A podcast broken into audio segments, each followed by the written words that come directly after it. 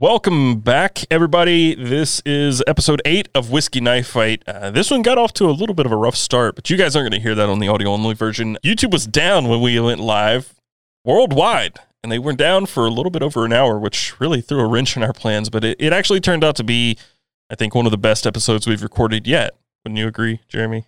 I mean, it's I did, it was just our luck though, right? All the technical issues we've had, and then Right. we get back on a good roll. Your internet's fixed, and then YouTube goes down worldwide. That's just our damn luck with this kind of stuff. that is true, but there was a silver lining. Do you know what that was, Jeremy? Butt plugs and tank fans. Close. Uh, you stayed on topic for like an hour and a half. Who the hell are you, How about that shit, dude? How, uh, dude, that was an effort. It was an effort.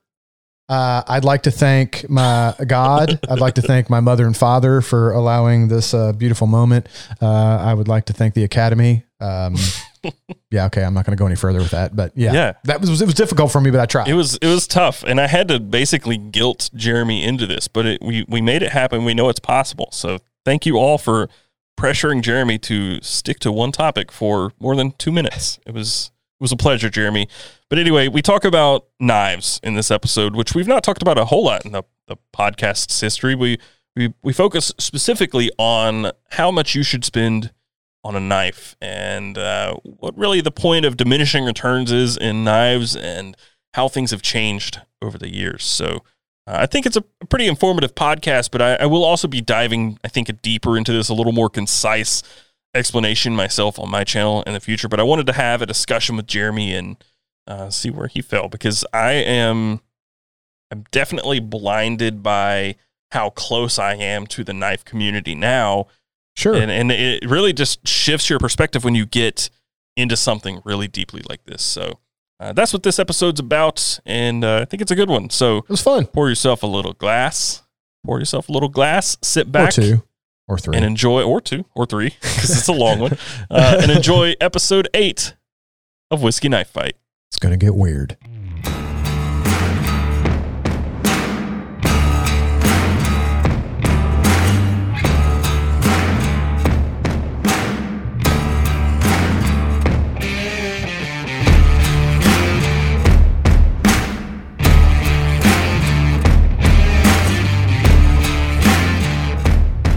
Crank this bitch up? Crank this Yeah. bitch off. We're gonna start with pocket dumps and all our normal stuff. Yeah, starting forty minutes in, So we can segue into the topic so I can derail it 10 minutes later.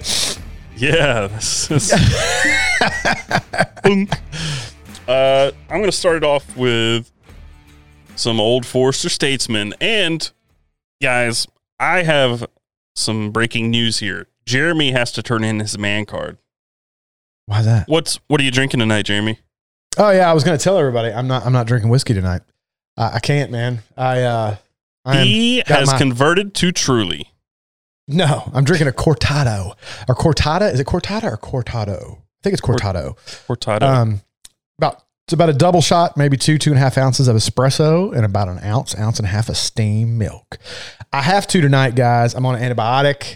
I went to the doctor, had a little bit of a nasal sinus infection thing mm. cranked up. And with all the corona shit going on, last thing I need to be doing is being all fucking sick and everybody thinking I got the Rona. so he gave me an antibiotic. So I'm on antibiotic, and you're not really supposed to drink alcohol when you're on antibiotic because it, it makes the antibiotic less effective and That's what he's saying, guys. But we both know, we all know, not both, we all know the truth. Yeah, buddy, I ain't fucking risking it, bro. Plus, He is a truly convert, and he can't he can't show that on on live true. stream. no, dude, that's that's a fucking coffee. You can see it in there. Hold on, wait. Can you see it? I don't want to turn it too much because Hey, it could be one of those- brown. Could be one of those uh, alcoholic coffee beverages, like a White Russian. I mean, but I mean, let's be honest. White Russians are pretty fucking delicious. White Russians are. Can I tell you? So back when I first started getting into coffee, because before I'd say 2012, I hated coffee. Thought it was disgusting. Really? And yeah, you, I Mr. Fucking bougie ass roast date coffee, hated coffee? hated coffee. And That's crazy. Well, I was forced to drink it as a kid. My dad made me try it, and it made me throw up because his was disgusting. It was Maxwell House. Dude, what is Um, with parents and making shitty coffee? My parents do the I same thing. They make horrible coffee. Well, anyway, I w- started going to this coffee shop. I started drinking coffee and getting into it and liking it. And all of a sudden, I go in there. It's like seven in the morning. Sit down, and the coffee shop owner, I would spend like 16 hours a day at this place. This is before I had an office and I had just started working online. Uh-huh. Dude, I'd go in there in the morning and I'd stay till close. And I sit down, 7 a.m., ask for a drink, and he's like, I got you. Brings me a drink. He's like, let me know what you think about that. Uh-oh. I take a sip. That Uh-oh. tastes like pure fucking vodka. No. At seven in the morning, I'm like, what is No. this? And he's like, oh, it's a white Russian. I'm like, uh, oh, it's a white Russian. It's also seven in the morning. What are you doing to me? Like, you can't Is just right? feed somebody alcohol in the morning and not tell them. And uh, right? no, th- he was. They dude, were trying to introduce alcohol, and they he was testing a bunch of recipes, and I'm like, dude, seven in the morning, can't be doing that at seven in the morning. And uh, well, and will I Later say, that and night- people might get well, later that night, I'm finishing up work, and uh, he's like, here, try this. Hands me a fucking Portland coffee, which is like three different alcohols in that shit, dude. It was so strong. I'm like, I'm gonna have to sit here for like an hour before I can go home. What the hell? Can I say, and people might be like, you got to turn in your man card, but again, I made them, so I'm not turning in shit. Um, um, I don't like alcohol real early in the morning. I just don't. I prefer coffee. I'm a coffee guy. I, I don't really want like a um, Irish coffee. I don't want any of that stuff. I my system just doesn't appreciate alcohol super early in the morning. It wants caffeine, caffeine, caffeine, caffeine. Um, I don't switch over to any kind of booze or any beer, anything till. I mean, it depends on what's going on. Obviously, if we're like you know having a get together or grill out on the weekends or something, you might start a little early. But I mean, generally speaking, like one or two, three in the afternoon before I even begin to want any kind of alcoholic beverage. I normally like to drink coffee, coffee, coffee, coffee. I want that caffeine, baby. I mean, it's uh 8:40, almost 9 p.m. and I've got some coffee here just that I brought in cuz Yeah. I was I was sleepy. I was at home early before I came here and I was I was dozing. So I had to had to wake up. Uh but Um, so you're drinking a cortado. Somebody asked, I'm so drinking I'm, drinking a cortado with um with one of my favorite, easy to deal with. If you want an easy coffee to work with that doesn't go stale really quick because it's purposely uh, roasted and blended and stuff to be very shelf stable and, and hold quality for quite a long time. It's Lavazza Super Crema. It's an Italian roast, like espresso roast kind of coffee. And man, that stuff is great for a long time shelf stay. It's not like some one of these ones you get on fresh off brew, off uh, roast. Within a few weeks, it's really lost a lot of its shit. This stuff holds it. It's really good and it's super easy to work with. Like it's not one of those things that if you pull a shot and your shot's not dialed in just perfect, it goes super bitter super sour. It's actually a pretty easy to work with espresso. It's it's it's beautiful stuff. All right. And Uh, crema for days. What is on the wrist? It looks like the old Seiko. Um, The old I'm just- Seiko, man. Old Seiko. You're predictable. I, I, I was gonna put on the um the old uh Never see you wear the like- glycine anymore. Yeah, well, I do. You know, I'm to be honest. I've been on a bit of a bracelet kick where like the leather hasn't just in the summer the leather gets hot and it sticks and it's a little weird and like I just I'm kind of been off the leather for a while, so I've been enjoying the bracelets. I still say the fucking the the the other watch is coming soon. So I will have Think a third so? one and it'll probably be, yeah, dude, it's coming. I can feel it.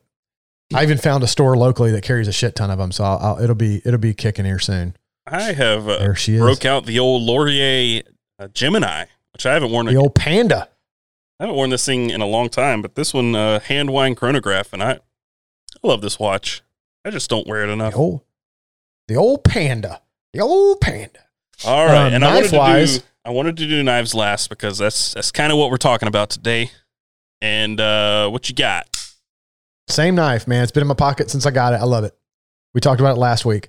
I really have been enjoying this knife. Although I brought a couple other knives up just for reference because we are talking about knives tonight. But um, we were talking about it a little bit before everybody was in here.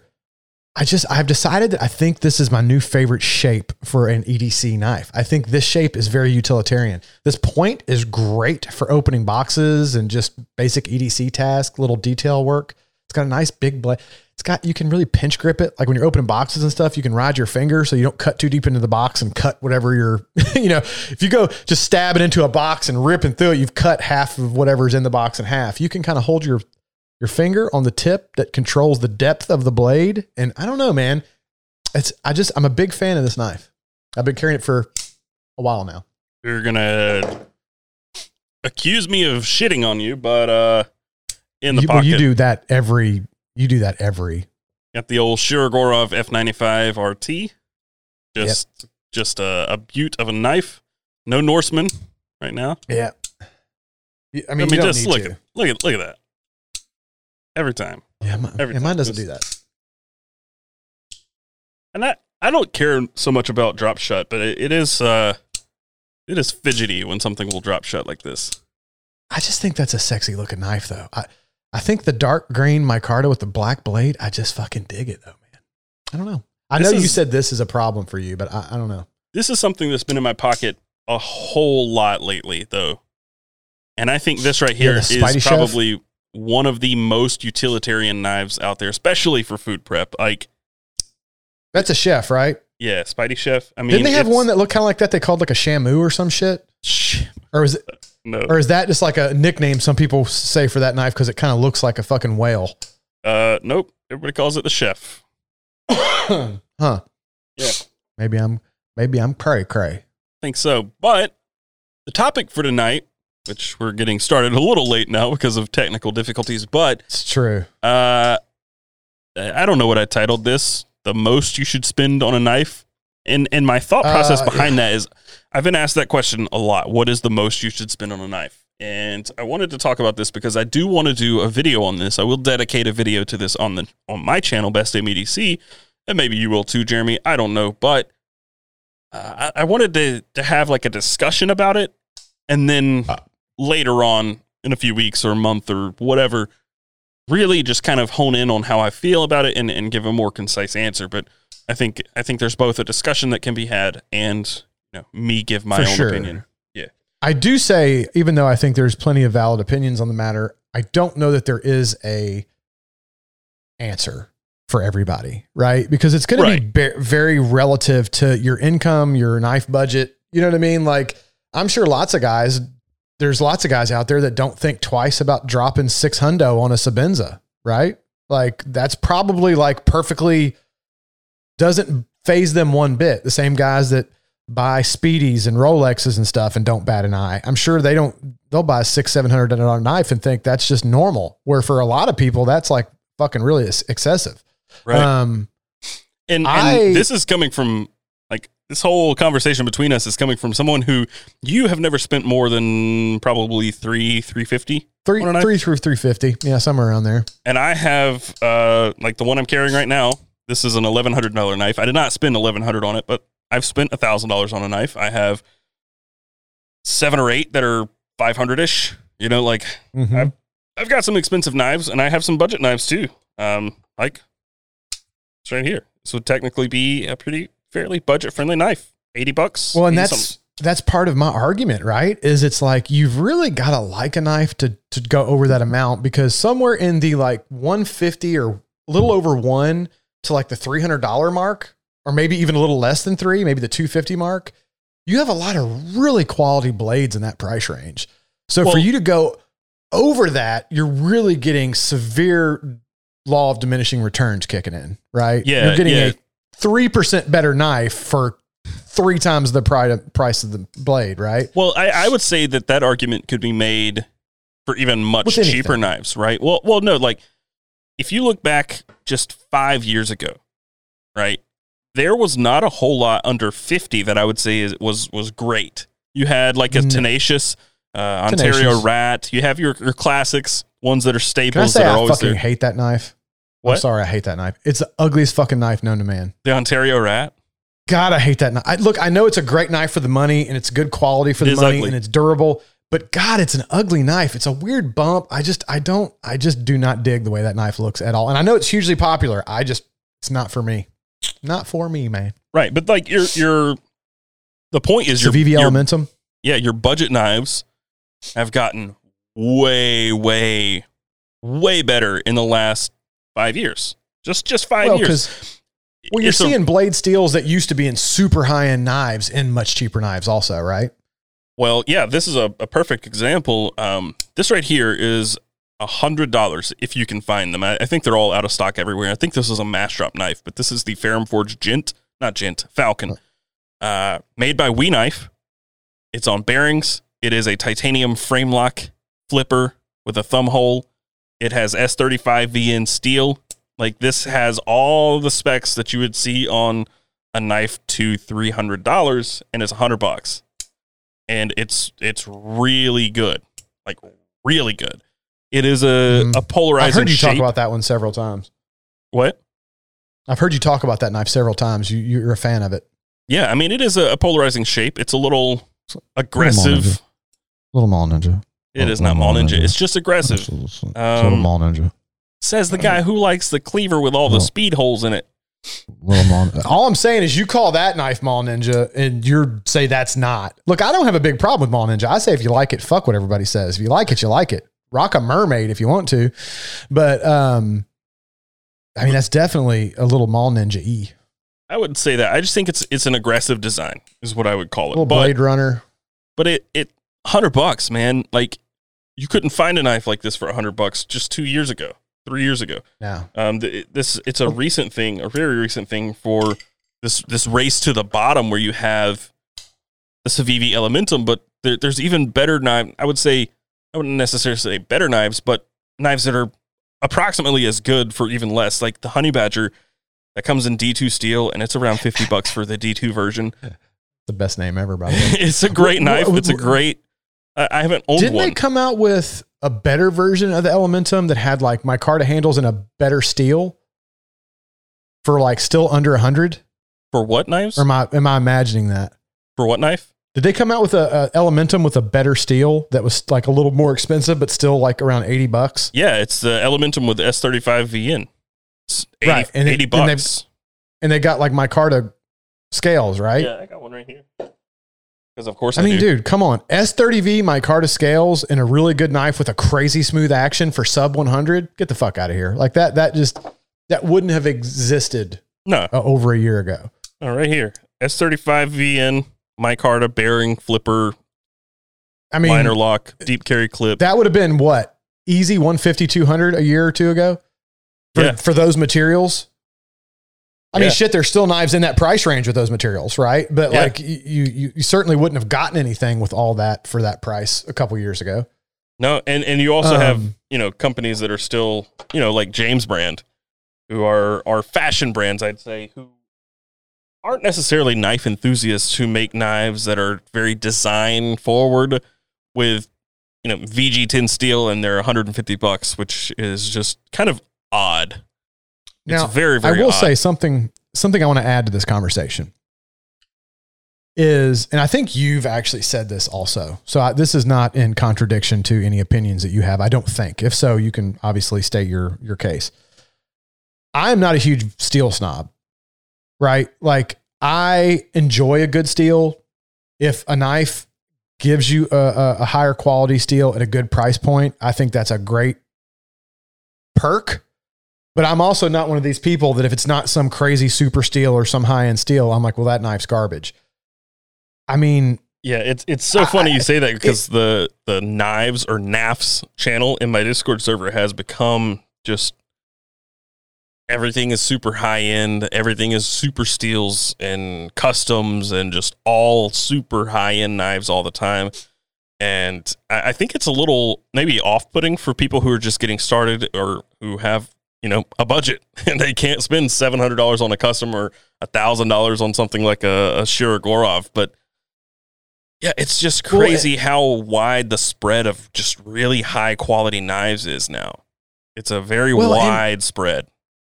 Well, and knife steel to me, everybody who gets these super steels goes on and on about it'll hold an edge for fucking, you know, X amount of time and da da da da. And I'm like, yeah, but have you tried to sharpen it? Uh, Because once it, it does hold an edge, fantastic. But most of those steels that hold an edge for a really long time, once they do go dull, you're going to go through $300 in sharpening stones trying to get the edge back on that sun, bitch because it just, it's just doesn't, it's very, very hard to sharpen. Where you get one of these steels that a lot of people call garbage steels, like the, uh, what is it, eight, uh, I always fuck up the initials, eight 8CR, CR30, 8CR 13, 14 MOV. MOV, There's yeah, bunch of, whatever it there's is. a bunch of different ones. which a lot of people call garbage steel, but you know what? It holds an edge relatively well. It's relatively rust resistant. It doesn't chip because it's, I think it's a little bit of a softer steel. So I, I've never chipped out one of those very bad. And it sharpens so fucking easy. I can have a hair popping edge back on one of those blades within 10 minutes. Where you get one of these super steels and I'm over there fucking breaking a sweat and I, I can't get it to sharpen back up. So look, yeah, I, I have, some nice uh, with nice.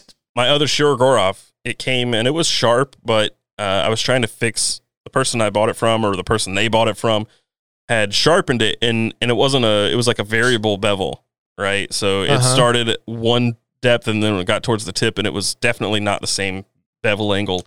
And it wasn't just the the stock thickening up, it was it was a different angle. And Right. uh, I tried to fix it and I, I noticed that when I was fixing it, it was the reason I say that is because I I sharpened it at like 20 degrees and that bevel was constant all the way up the blade until you got to the tip and it it the old bevel was past what I was sharpening at. So I had to Right. widen it to 17 and dude, I, I put it on my KME and I worked at it and worked at it and worked at it and worked I bet I've sharpened or I'm technically reprofiling at this point, but I've been working on it for a collective like 4 or 5 hours. right. I'm not even joking. Like I'm four or five hours into it, and I'm just I get so bored. I'm like, okay, I've got to I'm go do something else. I can't do this anymore right, Right, now. So I have left lines, like reference lines for how I had it in the clamp. And every time I put it back in the clamp to get it back on there, I will use a sharpie on the bevel and and uh, run the stone go down to it and see where I'm hitting it, and then I'll adjust it, tighten it down, and then go back to it. And man, I've just been going at it and going at it and going at it, and and even my Hinderer, which uh, my XM18 and 3.5 inch is uh, 01 tool seal, and dude, it's hard as a fucking rock, hard as a rock, right. So hard to get Well, sharp. Well, and that and look, I'm not against super steels, right? I'm not talking shit on super steels. There's a reason that that market's moving that way, and they put all this effort into developing these. They're fine, right? This one has Elmax in it. This um, Microtech, it's got Elmax, which I'm pretty sure is considered a super steel, right? Um, and it's great. My only point is people who put too much emphasis on only oh, I can't buy that knife. It has, you know, 8C or 30 in it. Like I I just don't know that that's a a well-rounded approach, right? Like I think there's a place for all that stuff. Yeah, And, I'm uh, I'm perfectly fine with with S30V, S35VN.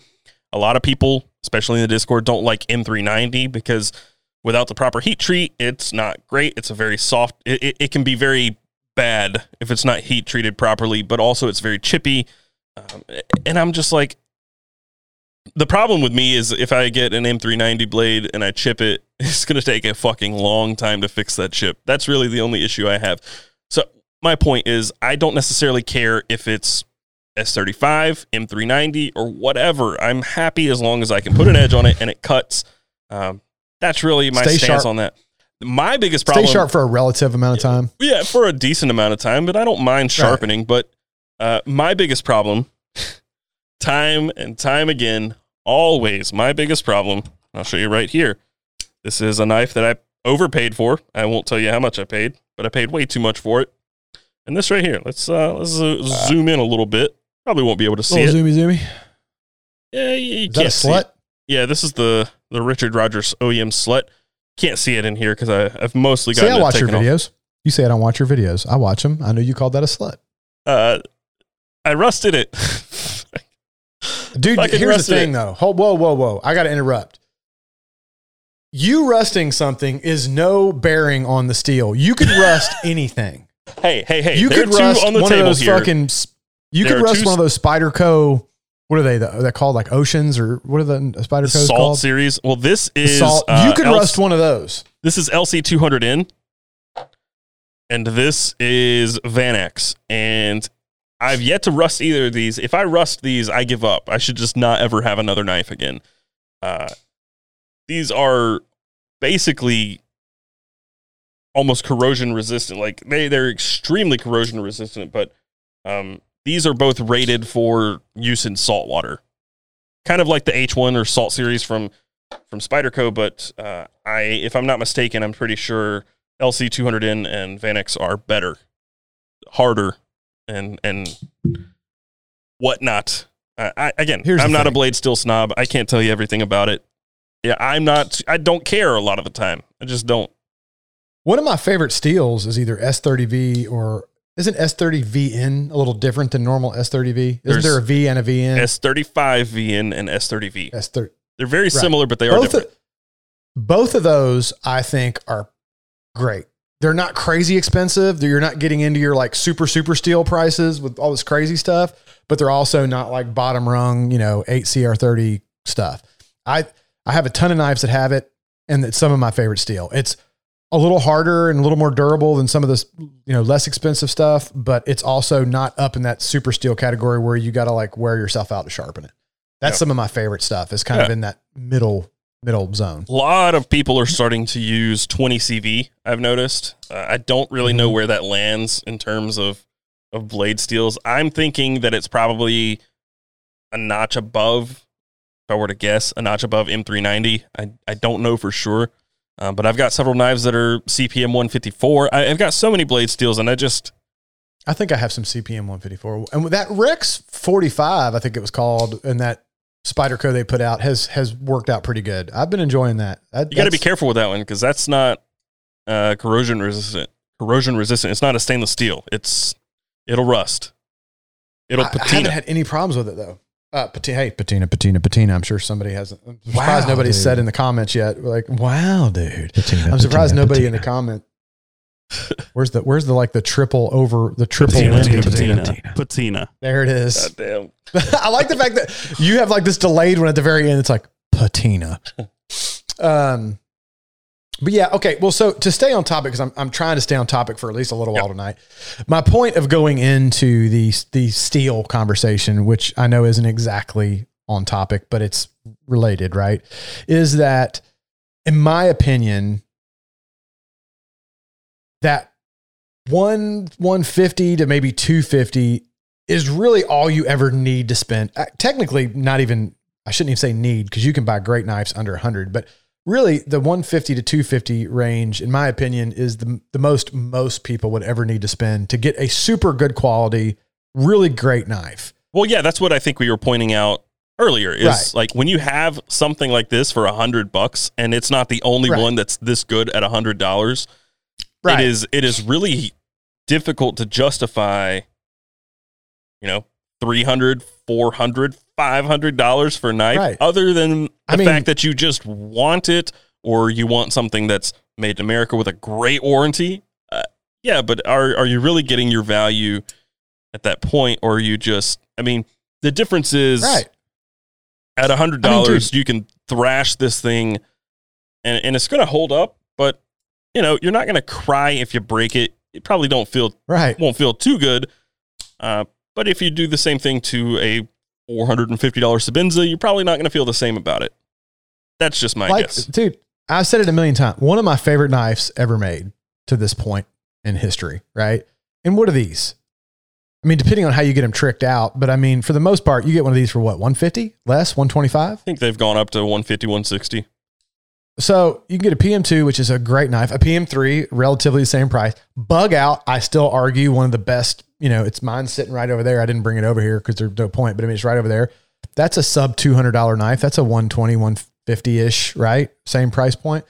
I mean, there's just so many great knives in those ranges that I agree 100%, man. Like, I'm not saying there's anything wrong with spending big money on a knife. If it's your hobby and you enjoy it, sure, fucking spend whatever you want. But I don't think there's any need to spend more than that unless it's just because you want the pocket bling and you want the the kind of flex factor, right? Yeah. You're not getting that much more in a knife for that much more to be able to rationalize the cost for other than you want some pocket jewelry. Well, I think after yeah, after a certain point, it it, it I would say kind of tiptoes over into the watch category where it's it's you're appreciating the art and the the Right. artisanship and the the, Sure. the machining that goes into it. But I that yeah, there's very little to to truly deep down justify a one thousand dollar knife or two thousand dollar knife or even like a six hundred dollar knife. I mean, it, it gets really tough it, unless you're talking about again uh, something like this right here, which is got tape all over it because this is what I use to open boxes now. But something like this, which was handmade, that that makes it a Right. very different story because Sure. you know you're you're supporting someone who who does this by hand. That is a very different story. But again, you're not getting seven hundred dollars worth out of this. Really, you you can get a knife that's I would say just as good, but will do the job just as well for six hundred and fifty dollars less.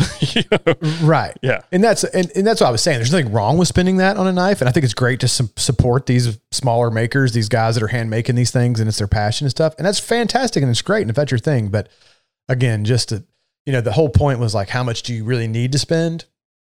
I'd, I'd say 250 is the most you ever really need to spend on a knife, unless again you're going into that more wanting it for the bling factor and to support a small maker and appreciating the art, art artistship. Is that a word? Artistship? artisanship. I don't think artisanship is that a fucking word? I don't Yeah. even know. It is. it's a Um, word, Jeremy. And, there, and, and, and don't get me wrong, I think that's great to do that. I'm a big fan of supporting small business and these smaller makers. That's the reason I have a lot of the guys on my channel, like you know Dasa Finamir, now Open Seas. It's one of the main reasons I had him. I like you know getting the name of these smaller makers out here because um, I just appreciate you know guys that have some some drive and initiative to go out there and start their own thing up.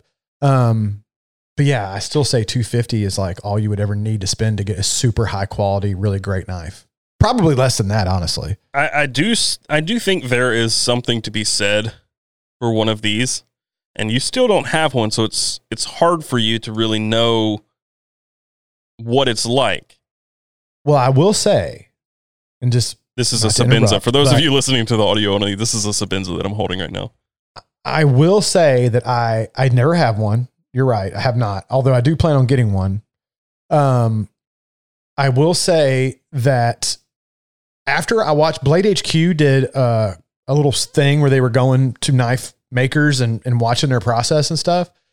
And after I watched the one with they did on at Sebenza's place, Chris Reeves' place, Sebenza like he's a person.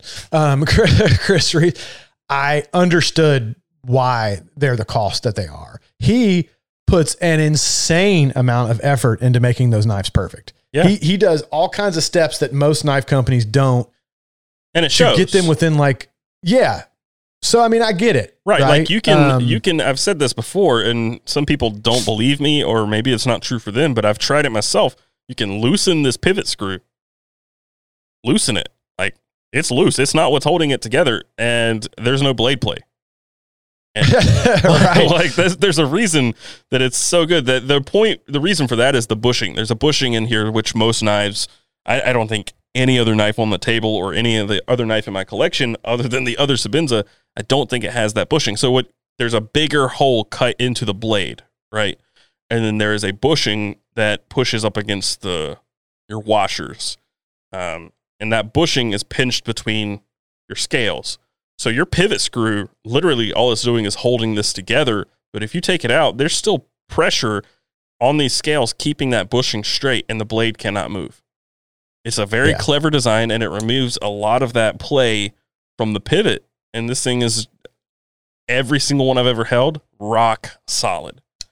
Well, in the tolerances he holds his people and his company and his knives to is way, way tighter tolerances than most knife companies. I mean, Yeah. it was going over like how he, like, uh, I don't know the name for it, but it's when you basically take a piece of metal and you like grind it to make sure it's perfectly fucking flat and Planing? there's no bow or, huh? planing.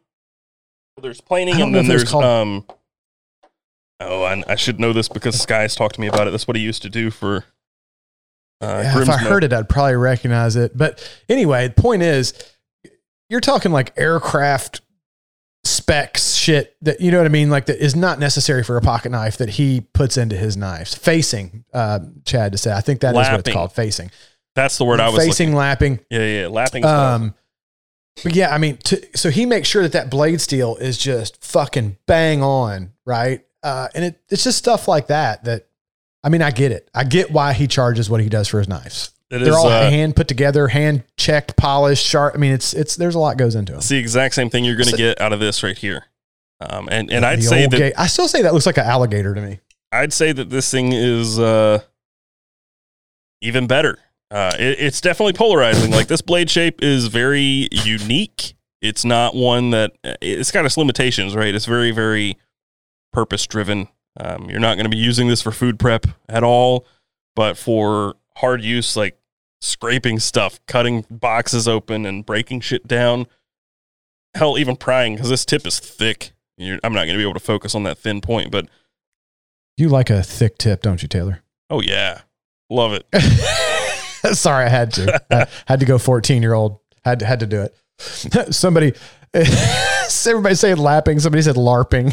yes, LARPing. I'm That's what. sorry. That that's what sets it Live action apart. role play, baby. Uh-huh.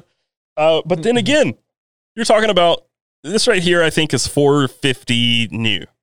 A large Sebenza. Right. This is a 21, but a large Sebenza 31 is about 450 new. Uh, and then you're doubling that for this knife right here, which is the uh, Grimsmo Norseman. So it's nine hundred and ninety dollars. Uh, Right. And and, And is it really double the quality? no, Probably not even better quality. It's probably a, about the same, give or degree, a couple degrees, right? I, I'd say it's better it's- quality, but not in a an easily quantifiable way. Right? Right. Like the finishing on this is definitely better.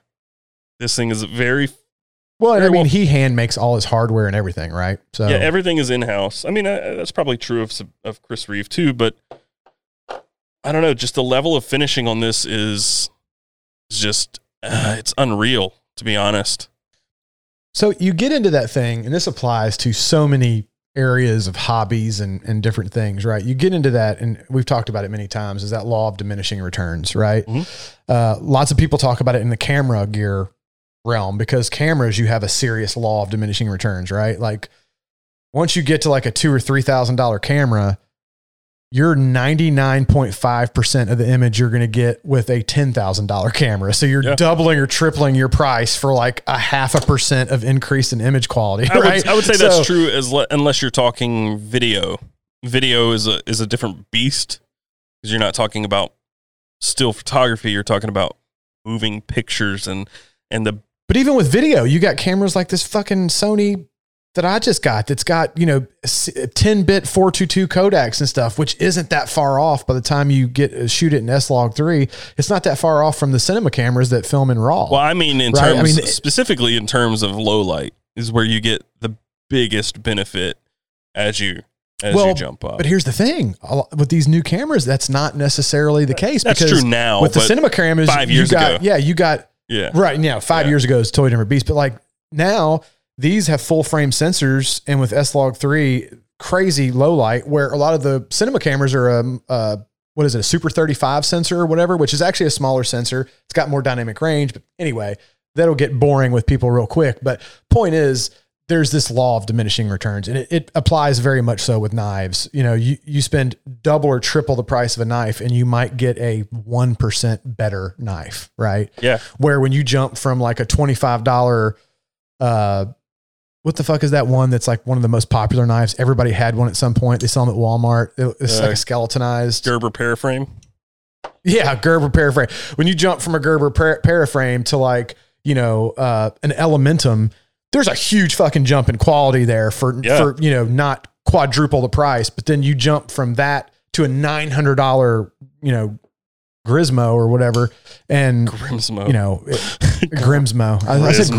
Grismo. Isn't that like a, isn't that a, like a Honda sport thing? Grismo. I think that's for like cars. Um, yeah. So anyway, that's my, that's my rant so on on that. the thing is, uh, this this kind of goes back to the video I made recently, which is the one and done knife. What would be the one and done knife? And the thing is, I would recommend. Uh, I think in my video, at least, I said if I could only have one, it would probably be this one.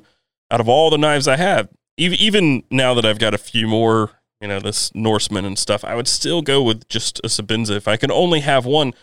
And I, and I think it is kind of beyond the point of diminishing returns to a degree, but at the same time, if you can only have one, I would say it's worth it to save up just a little bit more and and get something like a Sebenza because I think this is going to last you a little bit longer. I think it being made to the spec that this one is is going to be worth that investment.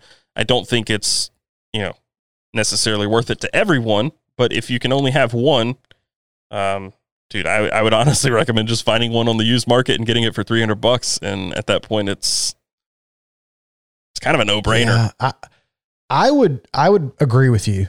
Um, my only and this isn't uh, to be in direct con- contradiction of what you're saying, but I to me this is almost a perfect knife. Yeah, I agree. For, the the PM2 you know, is, sub is 200. fantastic. I mean it it is just it has a good action. I love the Spidey flick. I love the blade shape. I love the materials that are in it.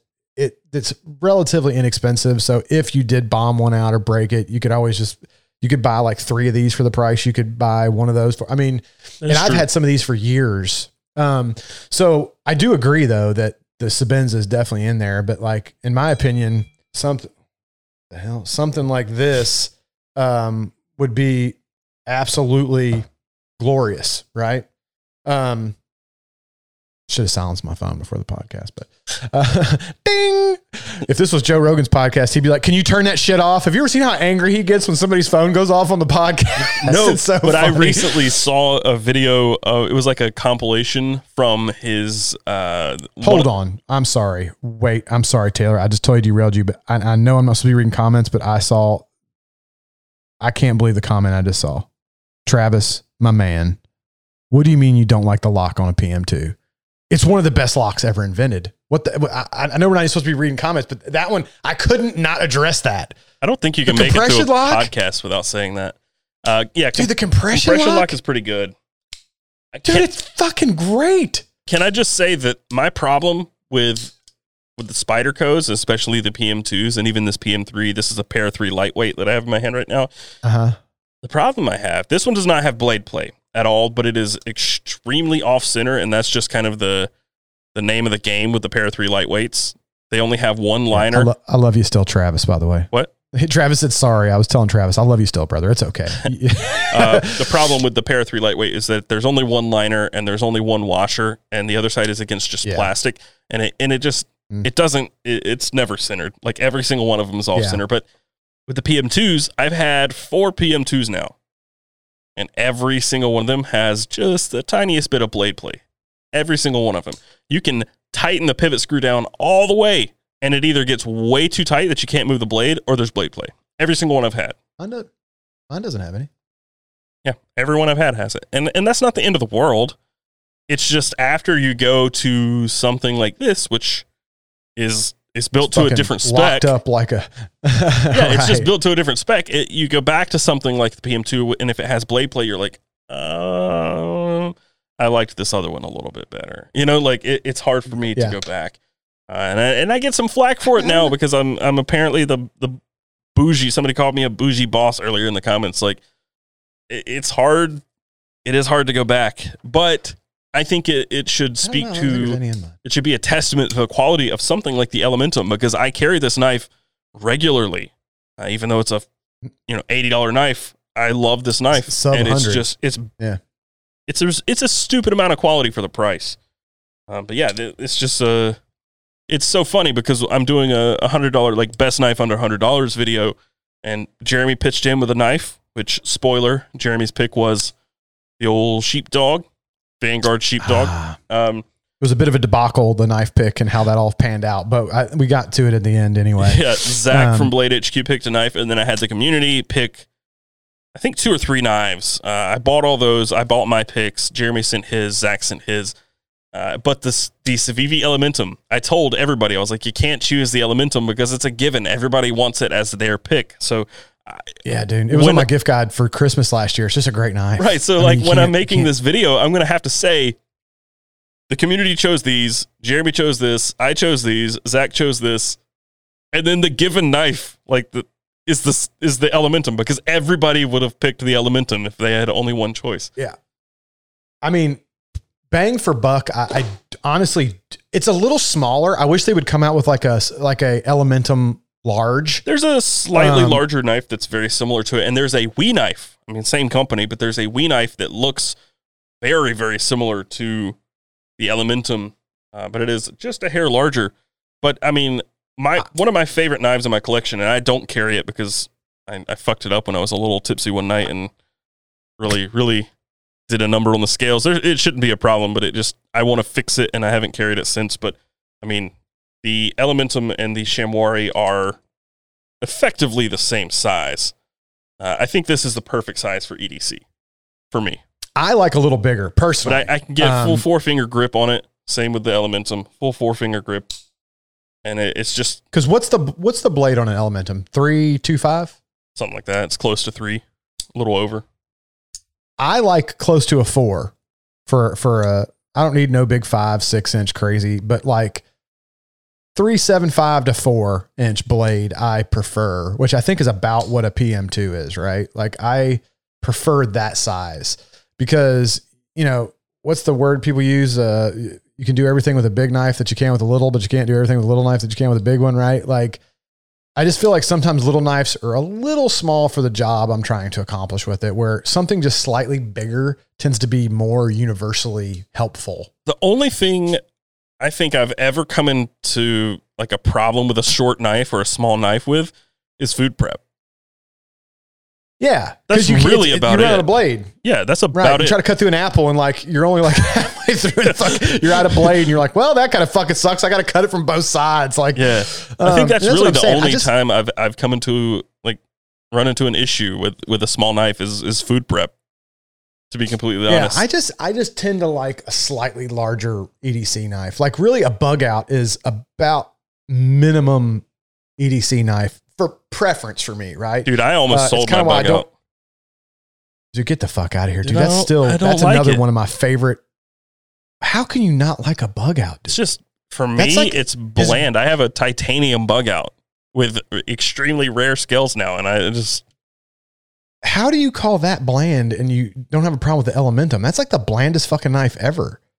Uh, it's bland. I, I like it, but it's a very plain knife. I mean, yeah, but it's, nothing. it's at least got something going for it in that it's a great value. The bug out is not a bad value, but I don't know if you don't customize the bug out. If you get the bug out with well, now I guess they have a, an updated version with stronger scales, but the original bug out for me was just kind of mm, I liked it at first, but dude, that honeymoon period ended and does nothing for me now. Dude, I still I still love my bug out to this day, man. I think uh, it's almost the perfect EDC knife in my opinion. Size, weight, clip. It's got that little bitty small deep carry pocket clip. I mean, it's just I just think it's a banging knife. I love the action on it.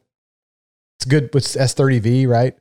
Um I don't know. I just think it's between it, it's a, it's real hard for me to pick what like if I had to pick like two of my all time favorite EDC knives, it would be real tough for me to pick between a PM2 and a and a bug out. Those are probably two of my favorite currently. Love them. I think they're great knives. Personally, I can't believe you don't like a bug out. Man. Jesus, it hurts. It hurts my feelings a little bit. It's all right. It hurt Zach's feelings when I said that. I did a video with Blade HQ, a live stream, and uh, yeah, I said I didn't like the bug out, and he was a little he was a little taken aback, but because everybody at Blade Dude, HQ 'cause I crushes on it so hard, but yeah, it's just like mm, I don't know. Yeah, I just I don't I don't I don't know, man. It's just it's such a it's kind of like the Elementum in the fact that it has such a large group of people that just really loves that knife. It's it's I always get surprised when I hear somebody say they they don't like a PM2 or they don't like a bug out or they don't like an Elementum. I'm always like, "Huh? like what do you mean? Like there's there's nothing to complain about in any of those knives." Yeah, I don't know. Also, can I talk about the ergonomics of a PM2? Now that is that is the best part of the PM2, in my opinion. I Is mean, the dude, that ergonom- it's great. in your it's, hand. it's I don't think there's I don't want to say there's not a knife with better ergos because I think the closest thing to it, if not better, is a Hinderer, which you don't have experience with, but they both But here's the thing: are. it's probably not better. It's probably just as good. yeah, it's right. hard probably to not get better. It's hard to get better than pretty much perfect. Right. Sorry, it's hard to get better than it, it fits in your hand like a fucking glove. Like it's hard, right? Like, and they do jimping just right on this knife. Like nothing irritates me more than useless fucking jimping. Like if you're gonna jimp a knife, make it grippy, right? Don't make this half-ass fucking shit that's there for looks. Like that bites into the meat of your thumb, dude. Your nut thumb is not gonna slip off that. Like that jimping Yeah. digs into your meat.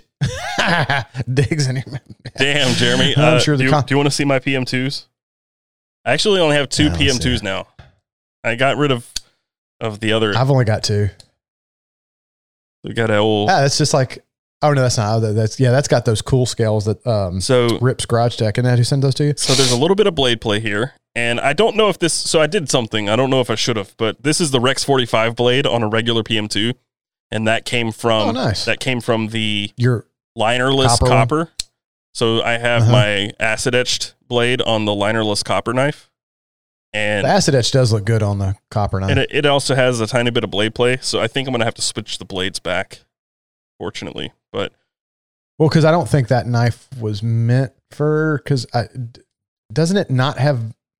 doesn't have liners. I forgot how. I have, yeah, I don't think it doesn't have liners. mean- right? It says rubbing right on.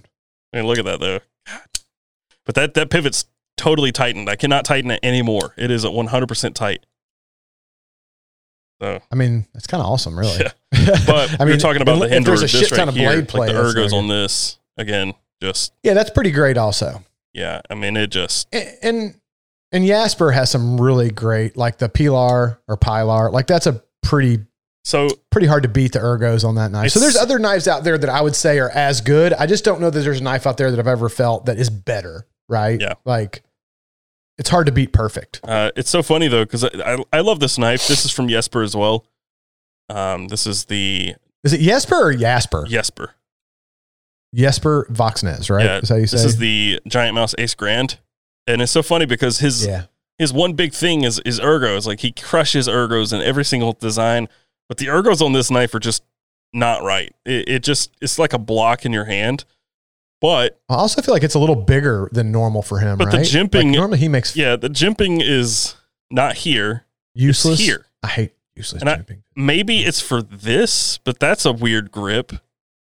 I, I don't know what the jimping is here for. Like they've got the the, the small flick, fixed blade, the GMF one, and it's got jimping. It's a sheep's foot, but it's got jimping up here. So when you grip it Wh- forward, What's the name of that knife again, Taylor? what What's the name of that knife? the Giant Mouse Ace Grand? Giant Mouse Ace Grand. Yeah, good luck getting one. they did not make many. But is is that different than the normal giant mouse? What do you mean? Am I mixing something up? Isn't there one just called a normal giant mouse? This is Giant Mouse is the brand, and then Oh, Ace thinking- means production. Giant Mouse Ace Uh-huh. means it's a production knife, and then the Grand. There's the Biblio. There's Biblio is the one I'm thinking. Of. That's the Clyde. one I've heard. They've got the a bunch of different designs. Yeah, Here's the bug The out that I said I don't really heard. love. Dude, get the fuck out of here with that. It's just With the not loving. Get down. It's Just just just. it's just I will cut you, Taylor. I will cut you. it's just okay. Is my point. Like I would honestly rather carry Taylor. Taylor. I would honestly rather carry this Elementum over that bug out. I would. I would. I would have to disagree. I love the Elementum, but I would rather have a bug out over an Elementum. I, I like the Axis lock better. I'm a lock weirdo, man. If I'm going to be weird about anything, it's the lock on a knife. I love a lock that allows me to have my fingers out of the way of closing the blade. Like I'm a big fan of anything that allows me to grip it and close it without my fingers being in way Well, of the knife closing. well, I'll say it this time, or I'll say it this way. I would take a compression lock a hundred times over an axis lock. Hundred Well, you just you have kind of a hard on about the Axis lock because you've busted like those infinity. What they what are those Omega springs, springs. called? I've, infinity I've, springs. Yeah, I've springs. ruined Infinity like springs. three of them now. Like, it's crazy. What's funny, man, is I've never broke one, and I have a knife that's probably 15 years old that's got one of those in it, and I've never broken it. And somehow you break shit that I, I don't know what you're doing. I use I my don't shit. know. And you know, no. And I was talking to what's his name at Benchmade. Uh, what's the guy that he just left Benchmade? I think, but he was Travis? He was, um, he was Troy, Tra- Troy, Troy, yeah, Troy, Travis. Troy. Troy, Troy, Troy, Troy. Sorry, yeah. and we were joking around about you uh, about how you said you've broken them and he's like yeah i heard it. and he's like i he goes i've carried i don't god knows how many i've never broken one he goes i go hunting i go out in the woods i use these knives for shit that nobody should ever use a knife for because it's he goes and i've never broken he goes i don't know what the fuck taylor's doing with these so mega springs and i'm like i don't either Do you want to know what it probably comes down to? What? I think I'm corroding them. I think it's the same thing when I get a little sweaty and I rust a knife. I think I'm corroding the springs, and that's why they break. Honestly, That- I, think dude, that's you what it is. definitely have like you have like acid sweat or something. I don't even know. I know. Like your sweat is part salt, part um. Oh, what's that shit that you soak blades into acid etch them? uh, I, I did a video on ferric it. You think chloride. ferric, yeah, ferric chloride. Your sweat is one part sweat, one or one part salt, one part ferric chloride. Just- you rust knives that I've never heard. It's- Uh, acid sweat is a thing. It's because I'm a salty bitch. That's why. See, I thought you were going to say that would be me because I'm a salty old bastard. Well, you are that. You are that. Salty old bastard. You know, speaking of, uh, and I don't know why my brain just went to this. I think we were thinking about salty, which makes me think of the ocean, which makes me think of Islay whiskeys. I'm really bummed that I couldn't have a whiskey tonight because I actually got, I don't know if you can see it right there. Can you see that bottle right there? You can see a Right bottle, a, a silhouette of a bottle, really. That bottle right there. Can you see that bottle? A tall black Mhm. bottle. Do you know it comes in a very tall, thin, all black bottle? Uh, you've. I can't remember the name. I want to say uh Ocean but it's not that. Um, No, Octomore. Octomore. Octomore. I finally got a bottle of Octomore and it is the fucking licious, man. That shit is so good. If you like smoky scotches, that's the holy grail of smoky scotches right there, buddy. That stuff was delicious. Do you want to see the Um, one so I- knife? you want to see the one knife that actually totally breaks the rule of your your point of diminishing returns? Mm, You don't want to see. Don't you don't want to see it. exists. You don't want to Oh. see. Oh, get the fuck out of here, dude. You and that goddamn. You love fucking with me about that knife. Yeah, it's because it's so Um, good. You wouldn't like it, I think, because it's it's small. It's smaller than the Elementum. Look, I don't mind a small knife, right? Like I carry that um Like it's a small knife. the dapper, right? I carry the dapper occasionally, which is a tiny little knife. I'm just saying my preference is about a three seven five to four inch blade on a on an everyday carry. That's my preference. It's also this. yeah, but I mean, see, that's a nice little knife. I mean, for a slip joint, It's not a slip joint. you know, I know, but I'm just saying it's very slip joint ish looking, right? For slip joints, I will say that a smaller blade doesn't doesn't bother me near as much. Um, What about a bigger slip, slip- joint blade? Uh, you know, I don't really see a whole lot of point in a big slip joint blade. Like I mean, It's- it's, fine. That's a monster of a fucking. so big. Actually, just for reference, I want to show you next to a PM2 because I don't think most people quite realize how big the slip joint is. Dude, it's huge. You held it up next to a knife one day, and I was like, "God damn, that's yeah, a big." there's a slip joint." PM2 next to the, the old beaver tail. Yeah, and, and I mean, most PM2s will normally dwarf uh, a uh, slip joint. Yeah, look at it next to the the Pena. Can I say that my Cortado is fucking really? No, I got a cigar. Somebody said no cigar. I was just talking, so it went out. Look at that. I actually got two cigars. That's that's a Yeah, that's a big ass knife. That's I, I, every time I see that comparison, I, I fucking uh, in my brain that crocodile Dundee line gets put. That's not a knife. Well, this is a knife. The thing about it is it's it is a slip joint, but it has this liner lock, and it's kind of terrifying. Like there's a really solid half lock in here, but you're you have to push over that liner lock and then push it closed, and it's Which yeah, It's- that's it's tough, dude. Look at this. and see that's my thing. That's my thing about knives. That why I like compression locks and axis locks because I, I really love not having my fingers in the way of the blade while it's closing. Yeah, I mean, you not to say- like that knife, that's for sure. I mean, not to say that I haven't. I mean, this isn't right. This is like a liner lock, and I mean, I have closed this successfully constantly without cutting myself. I'm not saying you can't. I'm just saying I'm a fan of getting my fingers out of the way. You need to get one of these Pelican Vault with a Hmm. knife insert. By the way, I didn't say what cigar I was smoking tonight. It is a. This is a Southern Draw Quick Draw. Is what this one's called. So, can I just point Very something out really quickly? Because we started off really rough tonight because YouTube was down. And when we started Oh. for the first, like, I don't know, 30 minutes or what, even- not 30 minutes, but w- in the first 20 minutes, we had like five viewers. We are now Right. at an all time high, which is really cool.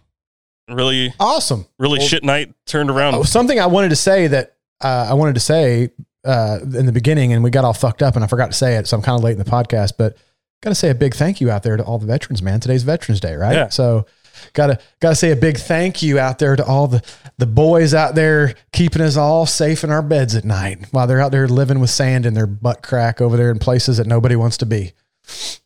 Yep. See, I What the fuck is that? I left the reference marks on this from when I was sharpening it, so I know how to Oh, line it up when. I put it up in there next. But yeah, uh, I have too many knives. I need to get rid of some. I was going to do a knife collection video, but I can't decide if I want to. Somebody said closer to smoking Jeremy a Texas Lancero. Not gonna happen. Uh, we- we I mean, are getting it will closer. happen if we get to that. we are getting closer. Yeah, dude. But I mean, we're still a pretty good, pretty good amount away from uh, a thousand concurrent. I think we're, uh, I think we're pretty far off of a thousand concurrent.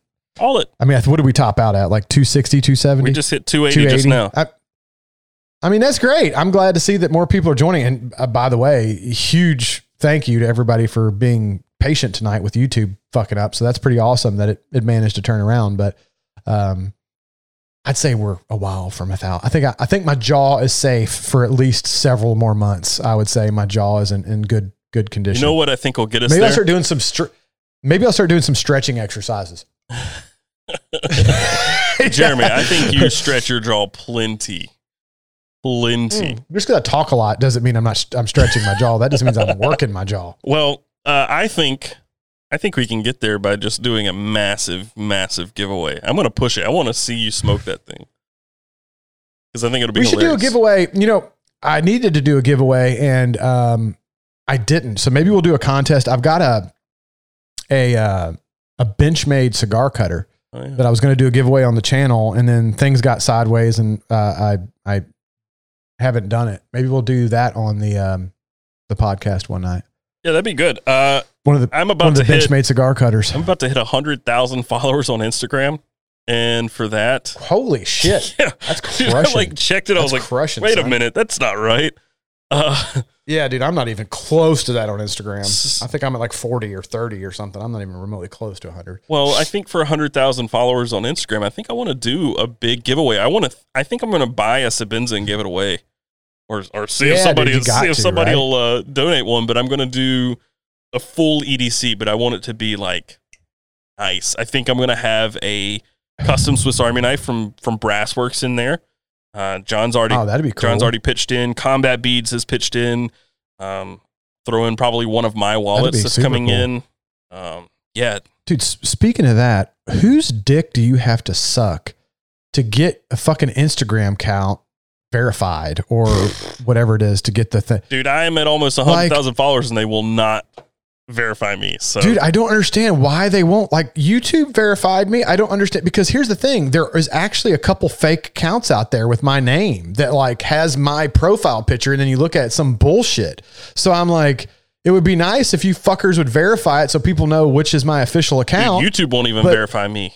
So, I've I've put in like a dozen times. Bruh. Once I saw that there was a fake account out there, I was like, let me put in to, so people know which one's actually me easily, right? And they just don't ever answer me. I don't even get a no. I just fucking don't get anything. I mean, the most useless. You know why? Because it's a Facebook situation. Facebook fucking sucks. well, I'll put it this way: I fucking hate Facebook. I've been making content for ten years, and I've got Mm-hmm. colleagues on Twitter who had two thousand followers at the time and got verified, and I had like fifteen thousand, and they would not verify me, and we worked for the same publication at the same time.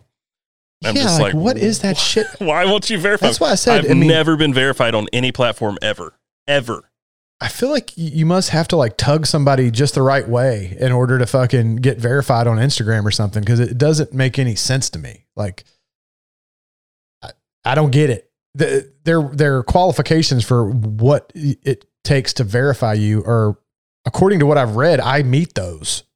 So I don't know why they're not verifying I've- me. Like it doesn't make any sense. I've met the YouTube verification rules or minimum requirements for over a year now. Well, now I will say part of that is probably that they changed their rules around how they verify people on YouTube. It used to be like this, that, or what have you. Then they made a big change to how that was was working, and they were gonna retroactively do it to where people that had already been verified, they were gonna take it away if because they changed the rules a little bit, and a lot of people wouldn't meet it. I don't think I would have even met it. And um, there's a bunch of uproar, and then so they they made the call that like anybody who had already been verified, they're not going to take it away. But going forward, the the policy was a little different. So you may just not meet that new policy yet. Right. I forgot what the guidelines were, but Also, right now, everything on YouTube's going slow as shit That's true. because the Rona, they're working at a, a lower staff. So, like anything you put into customer service is taking like twice as long and all this stuff. So, that could also be part of your problem. yeah. Well, Hmm. I, I've still just never been able to be verified on any platform ever. Even when I covered tech, nothing. I've got friends who are in tech with smaller fraction of of followers, and they got verified, and I can't. So, oh well. I mean, I worked for I CNN or not CNN, CBS at one point. You know, like You're like, fucking for real. yeah, not CNN. Never worked for them. I worked for Have CBS. talked about, have I talked about these? Have I talked about these coffee cups and how much I love them? The not neutral cortado cups. Actually, I think these are technically. I don't think these are actually cortadas. I think these are their cappuccino cups because they're. I think they're four ounces. Um, they're just fucking great though, dude. I love them. I don't know what it is I love about them, but they're just great. I don't know. They're great. They're expensive as shit though. God damn, those things cost a lot of money. For a stupid fucking coffee cup, it's like twenty bucks. That's a lot for a single coffee cup, Yeah, dude. well, I've spent Twenty I've bucks. spent that much or more on one. I got one of those uh, keep cups a long time ago. I don't know if you've ever seen those. I don't. Know. I don't know if I ever spent that much. Yeah, they're like a glass. Keep which? It's a glass travel cup for coffee. Oh, okay. Yeah, I'll show you. That's pretty cool. Yeah, it's cool. It's got a cork. Um, I like those a lot. And I know this is going to sound super like bouge, but um, part of the reason the the design behind these is the shape on the inside allows for better pouring of latte art because of the the shape. It allows the milk to roll and, and do a certain deal. But uh, that's part of the, the selling factor of those. And the same with the new Fellow handleless coffee cups they came out with, double walled handleless. But yeah, they, they get a little expensive, man. Twenty dollars for a single little cup that holds four ounces seems to be a little expensive, but yeah. All right. This I still dig it. I still dig it. Are there? Oh, are we going to get to comments pretty soon? Are we going to roll? Usually at about one forty ish. We st- oh yeah, that's a pretty cool looking cup. I like the little cork uh, cork ring there for not burning your digits. yeah, it's a cool little cup. Is it double wall or single? Single. It's just glass. Just glass. And see, I didn't want a double walled because I like my coffee to cool off quickly. I don't like my coffee to stay hot. Well, not just that, but normally double wall stuff tends to be a little fragile, right? Like it, they're usually if it's double walled, they have to make the glass a little thinner uh, for it not to be like a three and a half inches thick, and it tends to get The keep a little. the keep cup is about as thick a glass as the Pete's Pirate Life whiskey tumbler. Not the base. The Ah. base is thick as fuck, but yeah. Speaking speaking of whiskey tumblers, shameless plug, dropping Friday, biatches. The uh, where's my damn? Oh, dude, nailed the focus. Fucking how about it? Wait, where's the uh, the leaf and barrel? Probably can't see it very well on here because it's hard to look at it without a colored background. But it's got the leaf and barrel logo embossed, full bottom stamp, custom hand blown, designed by yours truly and the good folks at big. I was about to say big idea, but exclusives. Exclusive. Get it right. um, I, we designed this thing from the ground up to try to make it the perfect whiskey class, and those are dropping Friday along with the Leaf and Barrel zip, Zippos. Okay. so those will be dropping Friday and early access to my Patreon folks on Thursday. So tomorrow, sometime probably. All right. Before we go to comments and, and fielding questions, I Roger. I want uh, a couple of answers from you about knives. Okay. Okay. Shoot. Grail knife. Shoot. I'm ready. What's your grail knife? What? If you had one knife know, out man. of all knives to choose, what would be your grail? That's tough, man. Uh, because a lot of the knives that I really like, I already have.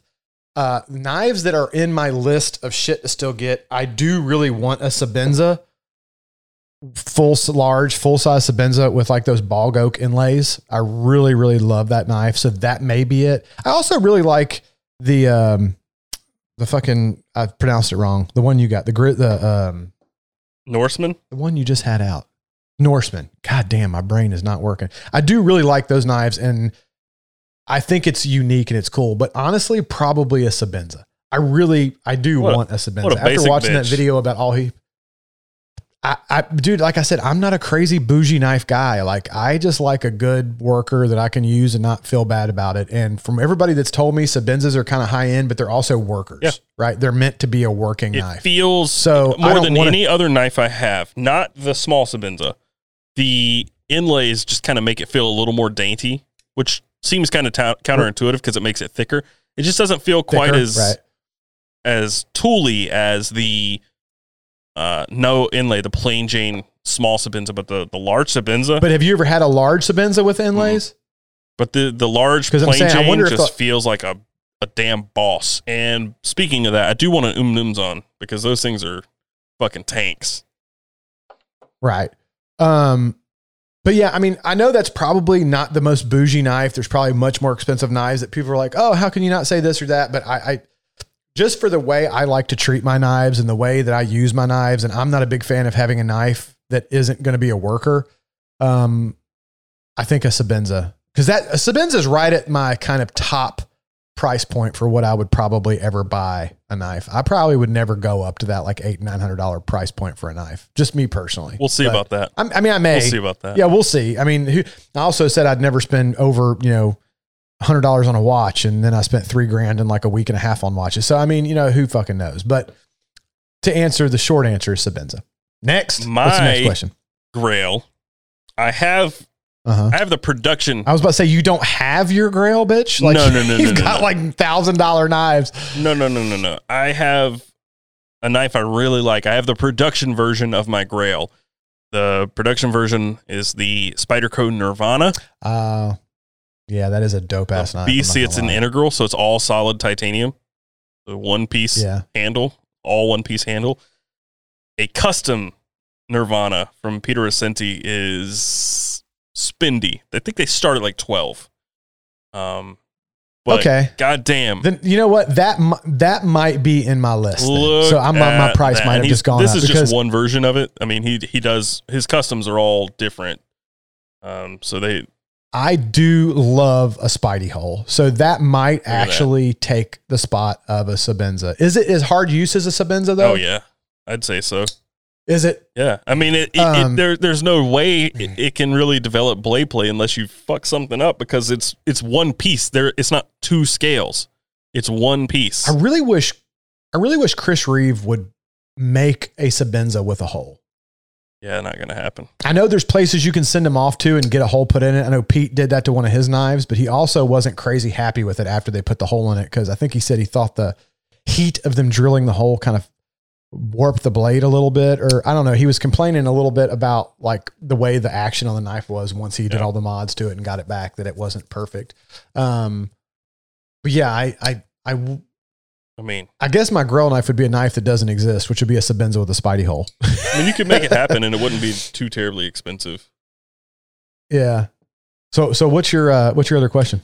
Uh, somebody had mentioned it, but you're not going to have much of an answer for it. I don't think Uh, it was an old question All that right. I saw, but it was if you could have three customs, what would it be? If money weren't I an issue, If I mean, yeah, I don't have much of an answer for Right. that. you're not. Uh, You're not really into custom you just pointed- so No, I mean I am, but I'm not. Like I appreciate them and I get it, but like I, again, man, I'm not. I'm a no safe queen kind of guy. Like I want a worker, and if I'm getting a custom knife that I dropped fifteen hundred or two grand on, I'm gonna feel real weird fucking getting into some nitty gritty shit with that knife. it's meant to be used that way. I hear you, but it just it just hurts my soul. Well, it just for I'm like, me, oh. three customs, easy. I mean, obviously, a custom Nirvana.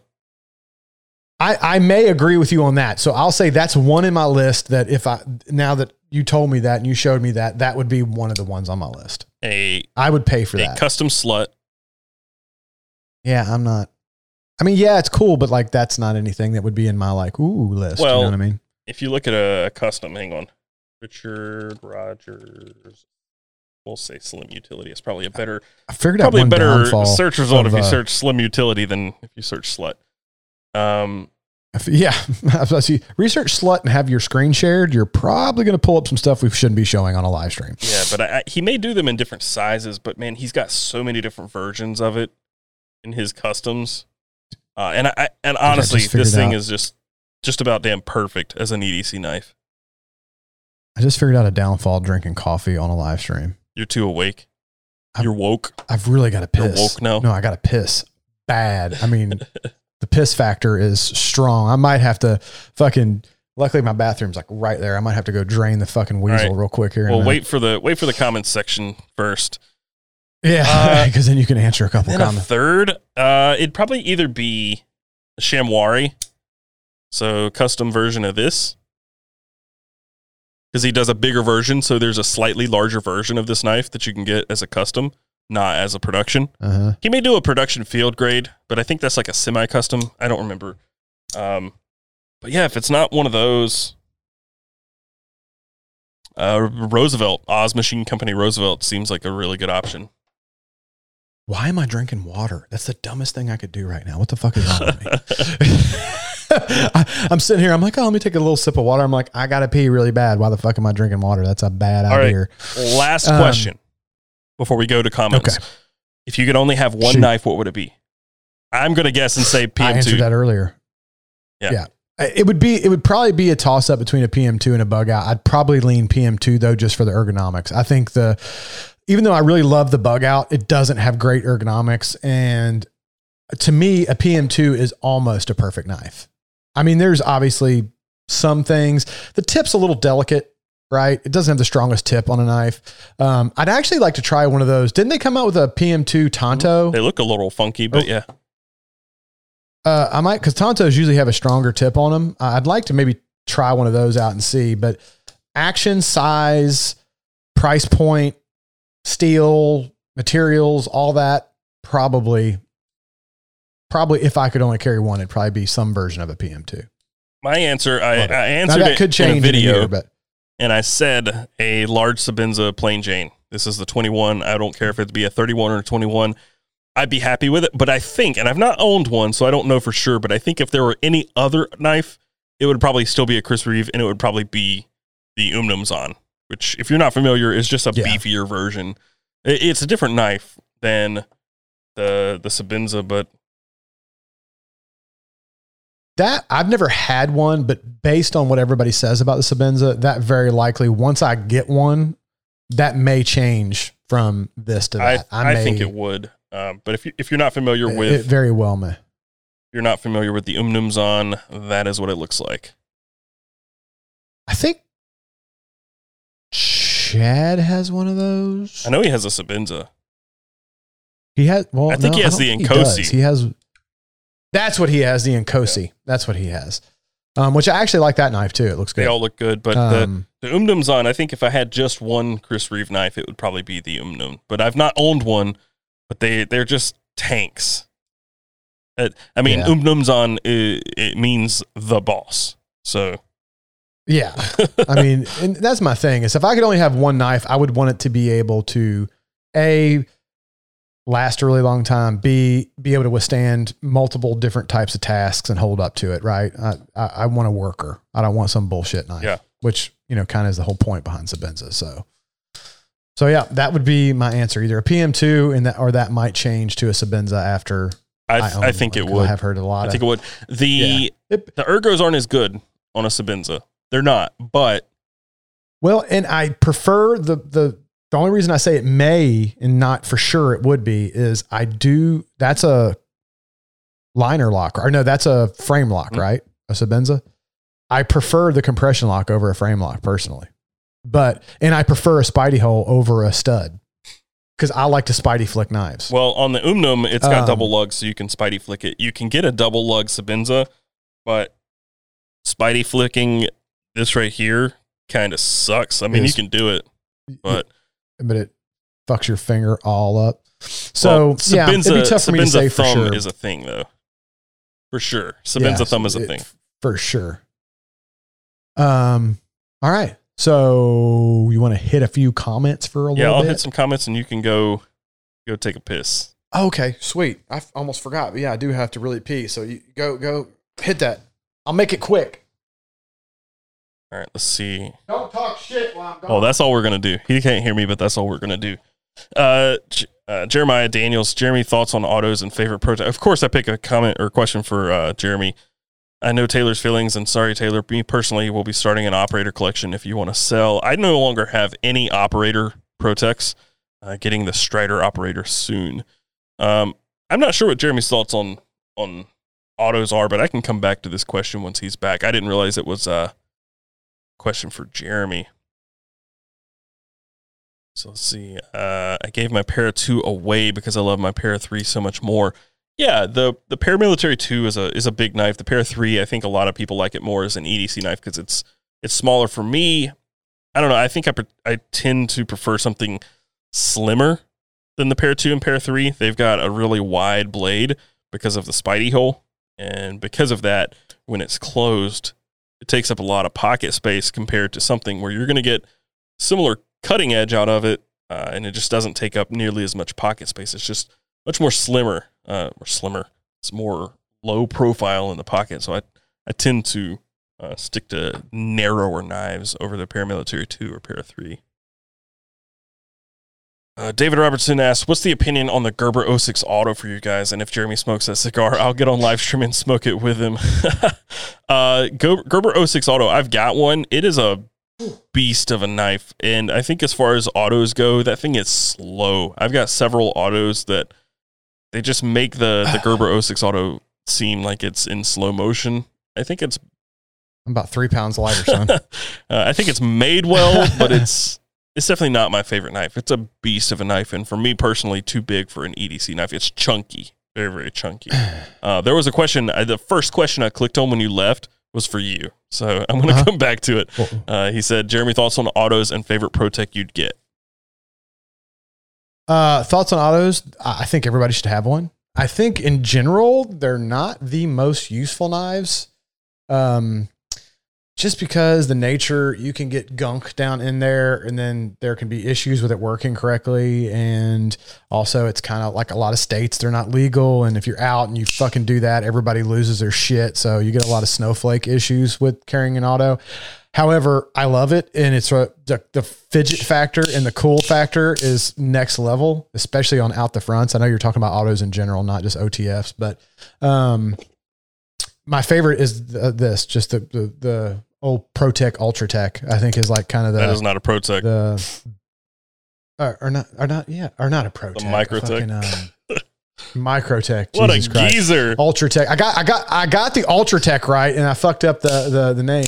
Um I will say though, even though this is kind of the benchmark in which most OTFs are kind of made, I think I, I've heard some really great things from somebody that's fairly reliable. He, he knows a little bit about knives. He he he's kind of a know it all bitch, but he, he knows quite a bit. On, I think his, he does his channel, Best Damn EDC. His name's Taylor Martin. Um, but he swears by the Guardian Tacticals because of the ceramic ball bearing on the uh, action is supposed to be just next level smooth.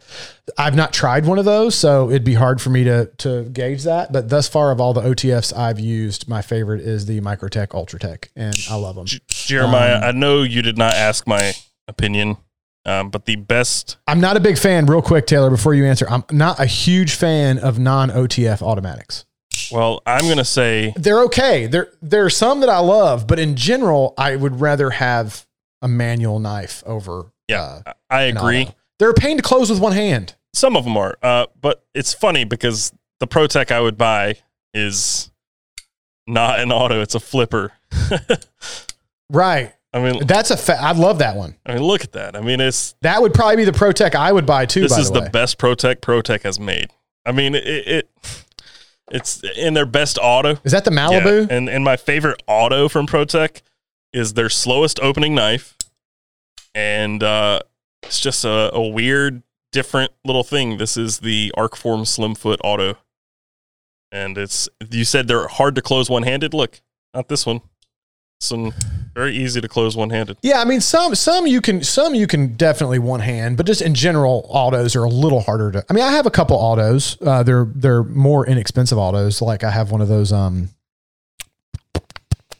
what's that one that I told you about? I turned you on to it. and You're like, oh, that is for the money. That's a fucking ridiculous auto. I don't know. It's a. It's the. It's not the Kalashnikov. Oh, it's the Strike. Bo- Boker Strike. Yeah.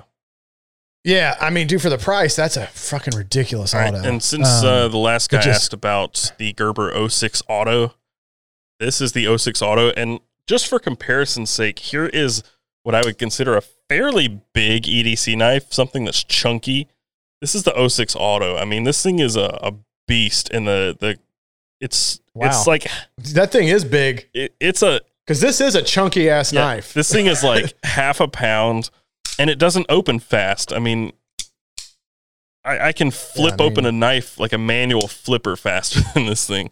Uh, like this, like Most people have seen a PM2. like like look at this. Let's push the button on the Gerber and flip open. I gotta stagger them, but look.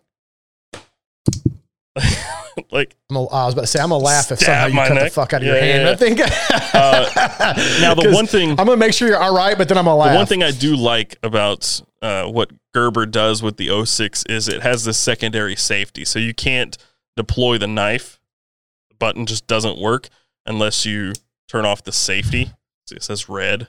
See, I'm gonna disagree with that. I fucking hate a safety on an automatic knife. I can't stand it. Well, It always gets flipped in your pocket, and then you go to deploy it, and you're like, "Tink!" Oh, it's fucking locked. And then you got to unlock it. I hate it. I I go the old nut and fancy route, and I glue them bitches open. but if you have a button this big, that is a huge deployment button. A button that big and it's easy to push, whereas this one is recessed. Uh, this one you don't ever have to worry about opening in your pocket. This thing definitely would have to worry about it. So, yeah, 06 Auto, not my favorite. Jonah says, "Jeremy, do people ever make fun of your ponytail beard?" Uh, occasionally, but I chalk it up to usually people that make fun of it are people that can't grow a beard. Can I? Can I I? feel like anybody who makes fun. can I rant for a second? yeah, man, shoot, rant. We're, we're, That, that's what this is. we're is all sitting at dinner last night, and I don't know how it came up, but Alex was like, "You look kind of like a like a sloppy, unkempt just mess, Taylor." And I'm just like, That's "Wow, Harsh. thank you." And she was like, "I was just watching the podcast last week, and and Jeremy looked nice and groomed and just put together, and then you look like a mess." And I'm just like, dude. Let me just say thank you. Wow. Uh, nobody has ever said that that I look polished and well put together. So thank you very much. I greatly appreciate your your kind and generous where where that comes from is she does not like my beard at all. She Here's the thing though. Let me let me say this and let me tell Alex this, right? I don't know if she's on here tonight. Usually she's in the comments. she's probably her, so asleep right now. She's had a long week. She might be asleep or busy with the baby. Oh, baby's long asleep, my guy. All beard, most beards, unless you're one of those lucky people that has like an extremely crazy straight beard, which is pretty rare. Most people's beards are pretty coarse and curly. They're gonna look rough as fuck for like the first year you grow them out, man. Cause it just it's bushy and there's not much you can do with it and it's hard to maintain. That's why I keep my beard the length that I do because my wife hated my beard for like the first year and a half I grew it out. She fucking hated it. Now she loves it because once it gets long enough, and people can fuck with my ponytail all they want, but it keeps everything together and out of my way and neat. So it's not just like out here.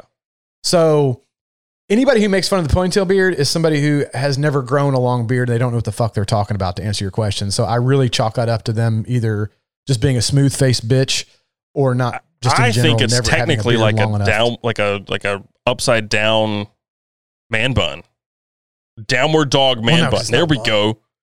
It's downward. It's a yoga man bun. No, it, it would have to be a bun though. It's not. It's just like a little Yeah, ponytail. whatever Just- you want to just put a call it, it's a downward dog man bun. I get these little tiny fucking all black rubber hair tie things that are small. I don't even like double loop it. I just put just put it in there straight and it just keeps it just enough to keep it together to where it doesn't flap around everywhere and I told her that. I told her like if I want to grow my beard out, I just have to go through this phase of it looking like trash, and that's just it's true. that's you do. just how it is. But It's just like when you grow your hair out right, your and I'm doing that, and it I'm at this point where it's just It's- it looks nasty and nappy, and I can't do anything with it. But I'm I'm I just I'm at that phase where it's going to look like this for you know the next four months. So I just Right, put on a hat every right. morning, and that's that. So Somebody Brandon just made a, a good comment. He said, "Tell the Vikings that tie their beard isn't manly." Yeah, Vikings used to do all kinds of braids and ties, and those bitches were savages. So It's anybody true. who says anything about it, go fuck yourself. I, I like this from Justin. Uh, upside down troll doll. I mean, like- it- I no, like- uh, I- when it looks like an upside down troll doll is when I don't do it because then it like my beard does kind of come to a point. So if I don't put it in a tie, it is a dead like troll point, like upside down. Uh, I like the downward dog man bun because it, it's the most anti Jeremy thing ever, and I, that's what I'm always going to refer to it as now. when I had my beard shorter, I used to put it in a knot sometimes. Um, and people used to fuck with me about it. They'd say it looked like a nut sack hanging there, or a fucking Chin man of bun balls. or all Wasn't kinds that of a thing from a Yeah, I Men in to- Black movie, Chin of Balls? Oh yeah, it was uh, uh no Ballchinian, Ballchinian. There we go. Ballchinian. That's what it was. Um, Hunter Um, Jolly, do you ever think about covering tech again? Fuck. No. I was about to say, I do not. I can answer that. I've heard Taylor rant about this. no, no, no, no, no. I burned the sh- myself out so bad on tech, and uh, man, I just I can't get into it anymore. I, stuff like this, a 3D printer, I can get into, but I'm not going to cover it. I'll use it, but I when it when it comes to like critiquing shit, I, I don't even like critiquing knives. I just like them. I like all of them, and it's uh, one to a certain point. They're all great after you know a certain amount, but at the same time, you know, if there's something bad with it, I, I would tell you. I would be like, hey, this thing sucks for this reason. But man, just reviewing shit for so long got so old because I could never en- just enjoy mm. something. I, it was just a miserable existence. and Not just that, but something me and you have talked about, and it's the reason I don't cover tech near as much on my channel. I still do it occasionally, and I still plan on doing it occasionally, but I don't do it near as much as I used to, and I kind of got away. I used to do a lot more tech on my channel. Is that it gets a little repetitive because everything is iterative, iterative, iterative. Right. It, and it, and I mean seriously iterative. Like I don't mean like a lot of people say, well, yeah, knives are too. It's just a little different there or there. But I mean, fuck, dude, tech is so much like the same thing, but now it has a 30 megapixel sensor instead of 28. It's like, uh, it's just, it's so fucking not exciting. It's just not. It's just not exciting. I don't know. I don't know how else to say it. It's just eventually I think we'll get to another point where we'll start making some big leaps and bounds in tech and maybe it'll be a little more interesting. But I feel like we've been in this kind of fucking pigeonhole lately where we kind of hit a certain point with technology and now everything's been very incremental. Yeah. And it's just kind of like, ugh, just kind of nothing's for me to make a video, I have to get like stoked about it. And there has been very few tech products that have come out lately that I've been truly pumped about. I agree. Right. If I'm not pumped about it, I'm not going to fucking talk about it. I'm just not. So, and you know, that's actually a good point I wanted to touch on is people, and it's something that I, would be interesting to hear your take on it. Uh, and it's a little different, but people ask like with sponsored videos and stuff, like, how does that work? And does that influence your decision and so forth and so on? And what I say to that is, no, it doesn't influence my decision because I test the product and I make sure I like it before I even gr- agree to a sponsorship on a video. I won't, I don't care what the price. I've turned down many a sponsors because they were, it was a product or a service that I didn't, I, I didn't The, like. And the I wasn't only behind. one, I just say the no. only one I think I've ever just agreed to flat out was trade, trade coffee. So I was just like, well, sure. But that's my point. That- coffee. Like, let's well, right. like, but I mean, that's Yeah. my point is if you see a sponsor on my video, it's not, I didn't do it because they came to me with money and it made me go, oh, well, I want the payday. It was a company that came to me that I was about the company and then they offered money. So obviously I'm going to take it because, but if I don't support the company or Yeah, the products, okay. I'm just not going to do the video. you guys all. have no idea how many sponsors I've turned down. Dude, I had one that came to me Dude, I last turned- month. Great rate, great everything. And they're like, we want you to shave on camera. And I'm like, no. Mm, nope. Nope. nope. so Nope. yeah, I mean, it, I turn stuff down just because it doesn't make sense. I turn stuff down because I don't like the companies. I turn stuff down more often than I say yes. I, I'd say that I'd, I'd probably turn down two or three companies to every one I say yes to, or more. There was one comment that I saw that I wanted to go back to, and now I can't remember where it is. Oh well. Uh, somebody, somebody- asked me about asked me. Forge knives. I don't know where it was. Uh, here's one. Have you heard anything about the F 5.5 release date? I haven't. Um, if you aren't familiar, I did a video on the um, Vox F 5.5 that he's doing with Urban EDC Supply. They were supposed to ship in the fall, and that's all I really know. So no update from them yet. Oh, here's an interesting question. And I think this is kind of along the kind of spectrum of what we've talked about. Michael Gonzalez says uh, the most you should spend on whiskey and expensive bottles really worth the price. He's saying an episode on it. And uh, that is definitely something we could do a whole episode on. And honestly, it very much mimics the same content or the same um, kind of theme that we did tonight in the fact that I think a lot of the same points still apply, right? Like law of diminishing returns and overhyped shit that's really not that much better Like and you know stuff like that.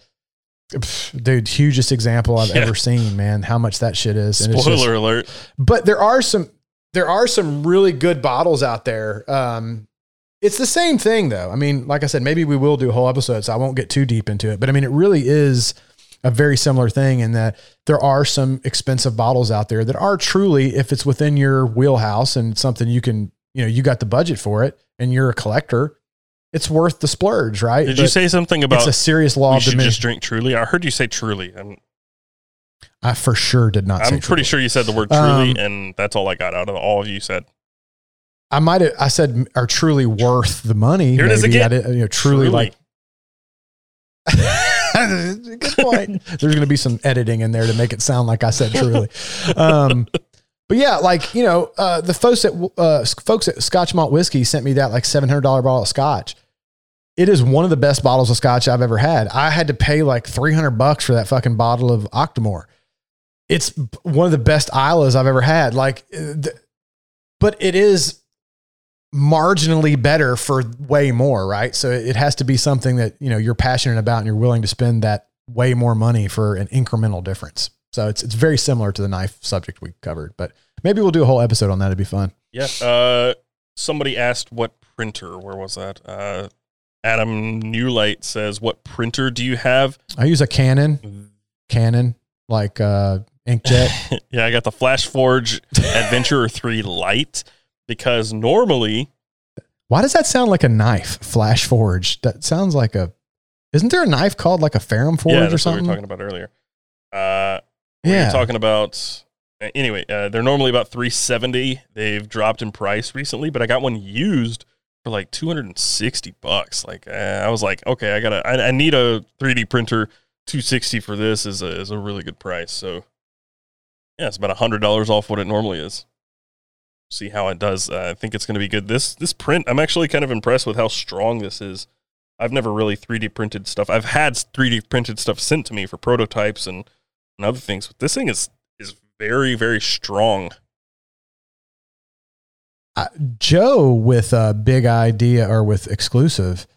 I don't know if it was him. He 3D printed when I was doing these ashtrays when we were prototyping different designs and stuff for these ashtrays. He 3D printed one.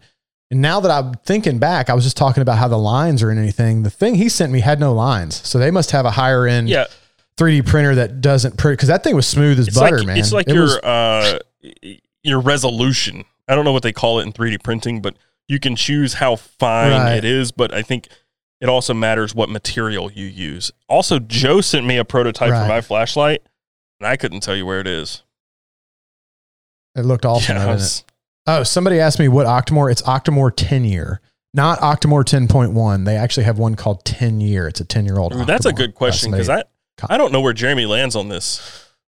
What is your What's that? dream car? No price limit. So assume money is not an issue and you don't have to worry about all those services and how expensive oil changes or wheels and tires are. What is your dream man car? that's that's that's a super hard question for me because there's a couple it'd be really hard for me to pick it down to one right um not for me. because i really i really want an old like 67 impala or uh chevelle or you know some like old like 60s muscle car. Like I love that era of car. I also really love like the old Mercury lead sleds. Um, Chad has one of those, and dude, that I think I forgot what year those are from, but they're they're called a Mercury lead sled. Very classic old car. So there's a big part of me that loves the old car, kind of muscle car, or sometimes even older, or like a really old Ford pickup, like 40s or 50s, 50s Ford pickup. So there's a big part of me that would love to have one of those. Um, but then I'd also really love to have like a, a tricked out, like fully decked out new truck of some nature. Rather that be like one of the ones Taylor just got, or like one of the ones Pete has, the um the Ford Raptor. Um, I'm not a big sports car guy, like like Lamborghinis and Bugattis and all that shit. Like I, they're cool, but like I'm not a big into that kind of shit. I would rather have like an old muscle car or a, a big old truck of some nature. That's just my I, I would love. What about- what about I'd love you, to have just a just maxed out Raptor. I think that would be pretty sweet. Pretty sweet. But honestly, right. if we're talking Raptor, I'd rather have a Velociraptor, which is what Hennessey does to the the the Raptor. They just make it a fucking bonkers truck, like stupid. Um, Mhm. I think it's like a sixteen or twenty thousand dollar kit on top of your your normal Raptor, so it makes it about a hundred thousand dollar truck. Um, right. Post Malone has a six x six Velociraptor. Have you seen that thing? Oh, dude, wait. You know what else would be really cool if money was no issue? What were those fucking Fords they came out with that were like, I think Ashton Kushner, Kushner, Kushner, I think he had one, and it was like, it was like an F four fifty or F five. Dude, it looked like a fucking dump truck on the Dude, front. uh, I was going down the road the other day, and you want to know what I saw? An F six fifty triple cab. Maybe that's what it was. It, dude, it's a big fucking truck and it looks dope as shit. It had stacks like a semi truck. I mean, dude, it was awesome. It had big ass tires on it. It looked dope as Dude, fuck. I'm rolling down the road through uh, pretty much downtown Raleigh. And this this fucking thing passes us. That's it, dude. F I think F that's it. six fifty triple cab. Yeah, dude. You, I think he had one of those. I think that's my- what it was because it kind of looked like. See on the front, it kind of looks like a dump truck Yeah, or something. Like my truck is but big. it had it had stacks. yeah, yeah. yeah. Uh, my truck is big. In general, I mean, most people who see it are like, "This is a big truck." Dude, that thing is, sits like uh, probably a foot and a half higher than my truck. It's so fucking tall. Yeah, Like- dude. I mean, imagine that big beast of a bitch with stacks in it, just on the back. Just. I mean, dude, talk about a mobile. I would have to get my leg up like mid chest to get it on that that the the fucking step. Here's the thing. That thing's awesome, but you know, anytime you pulled up, people would think you're Oh, yeah, compensating for with sure. a car that big. uh, well, anyway, You're for sure gonna get. have you seen You're sure gonna get. have you seen Post Malone's Velociraptor though? This one isn't Post? Malone's seen one of those. Velociraptor. His is white, but this right here. What is a Velociraptor? So they take a Raptor, they What cut the, the back end off of it, and they they make this. This whole thing is fabricated. They make a six by six Raptor. I just don't know if I like that, dude. That's kind of crazy looking. Like, Ridiculous. All right, but let's let's get back to the bit- question. What would I get if money were not an issue? Right, right, right. Ferrari F12 Berlinetta. This car is just Yeah. It's super dope. I mean, I'm not going to debate that at all. That's a fucking the acoustics out of this car are just amazing. It sounds like a, a Formula One car. It just sounds like it. And, Sure. and people are over here talking about Koenigsegg and and I'm sure Uh. all these other crazy supercars. I don't want any of that stuff. I want a Berlinetta because this is classy. It's badass. I love the F12. I love the F12. Always have. I agree. I mean, it's dope. I, I, I completely agree with everything you're saying. There's nothing bad I can say about those cars. And that's why I said I get it. I'm just not a big supercar kind of guy, right? Like, I would much rather have an old muscle car that just sounds like it's about to stall all the time because it's got like an over, uh, you know, like an overhead or what are those things called? The um, high lift cam. Yeah, dude. And they just sit there. And I, dude, I just there's something about old cars from like the 60s and, and and older that they just got soul, man. They've got soul that cars today don't see- have. I don't know And what it see, is. The thing is, there's a car that's very similar to that Berlinetta. It's a very different car, but as far as appearances go, it's similar, and and I could go for it, and it's much more attainable. Uh, I'm not saying I could buy one now, but the the Jaguar F Type Coupe, I love these two. I absolutely love them. Yeah, dude, I have a specific type of Jag- car that I really like. I love coupes, and that right there. I'm not a big car. I know you're not. See, you want to know what one of my all time favorite cars is? All time favorite cars is a Lotus Exige. Uh, Volkswagen Beetle. Lotus Exige or an Elise. And dude, I think one of the things, one of the goals I have with my channel, I'm, I'm obviously I've been talking about getting the shop and building things. One of the things I want to do is is get a Lotus and and just have fun with it. If if I can ever grow the channel to that that size, I want a Lotus. I mean, they're not even in production anymore. The Exige and the Elise are not in production, so I don't know if that means the value's going up or down, but I want a Lotus. They're like bare bones. There's no radio. There's no air conditioning. They're just fucking. They have a Camry engine, and they're super. Just shit they're super lightweight and just. Here, have you ever seen one? Here, zoom in on this. I keep seeing people several times have asked to show the Zippo again. Now this one's a little scratched up because I've been holding it, I've been wearing it in my pocket. So obviously the one you get won't have scratches because I wear this in my pocket with like the same pocket my knife's in, so it rubs. I don't care about getting scratches on stuff because I have Zippos that are old and all the scratches eventually turn into like the the finish. They all blend together. Like this. Um, but um, right, they eventually get like that where it's like dull and they all look the same. But you know they will scratch up when you first get them because they're high polished. But yeah, it is. Uh, just got the leaf and barrel logo on it. It's all Wait. brass. Yes, it is a solid brass, and these are the armored Zippos. So they're actually I forgot what so many times thicker than the standard Zippos, so they should hold up a little better. And uh, they come with the dual jet for you guys that are cigar smokers. And all Zippos come with um, come with the um, I don't have it over here. All Zippos come with the um, standard Zippo insert, so it'll come with a standard Zippo insert and the um, the the dual jet for guys that don't want to light their cigars with um, Zippo fluid. Brain brain fart. Um, how much? They're going to be seventy five bucks, I think. Which really, honestly, I was looking because we were trying to figure out the price point and how much they cost us, and to get the custom work and then the custom packaging we do and stuff. And I looked on Zippo's website and I was like, man, we're doing pretty good because Zippo had an ugly ass lighter that was brass that they had put some ugly ass engraving on that did not look good. And they were charging 70 for that with just one insert. It was just a standard insert and it was ugly as shit and it was 70 bucks. And I was like, damn, we did pretty good because we're given a, a second insert, which is like a $15 value for just barely over that. Um, so yeah, these are going to be 75 and I think the glasses are a 100, which I know that's a lot for a whiskey glass, but these are all individually made by a dude. Um, I've actually got some video that I'm putting together on um, how this guy makes this. This these are all handmade. There's we're only gonna I'm not gonna tell you the amount because I don't want it to weird people out with the stuff, but there's not a ton of them gonna drop. They are gonna be a readily available thing though, right? The Zippo and the glass are neither one gonna be limited drop.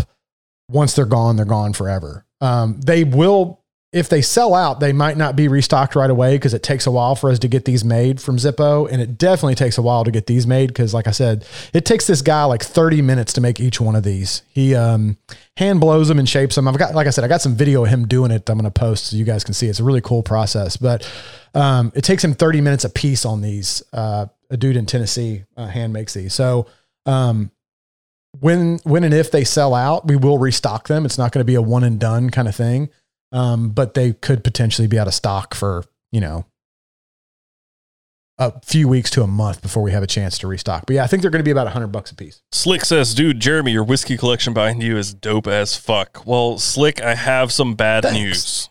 It's actually a bunch Thanks, of empty buddy. bottles that he he found in a in a dumpster. No, you're totally he wrong. filled them with sweet tea. You're wrong.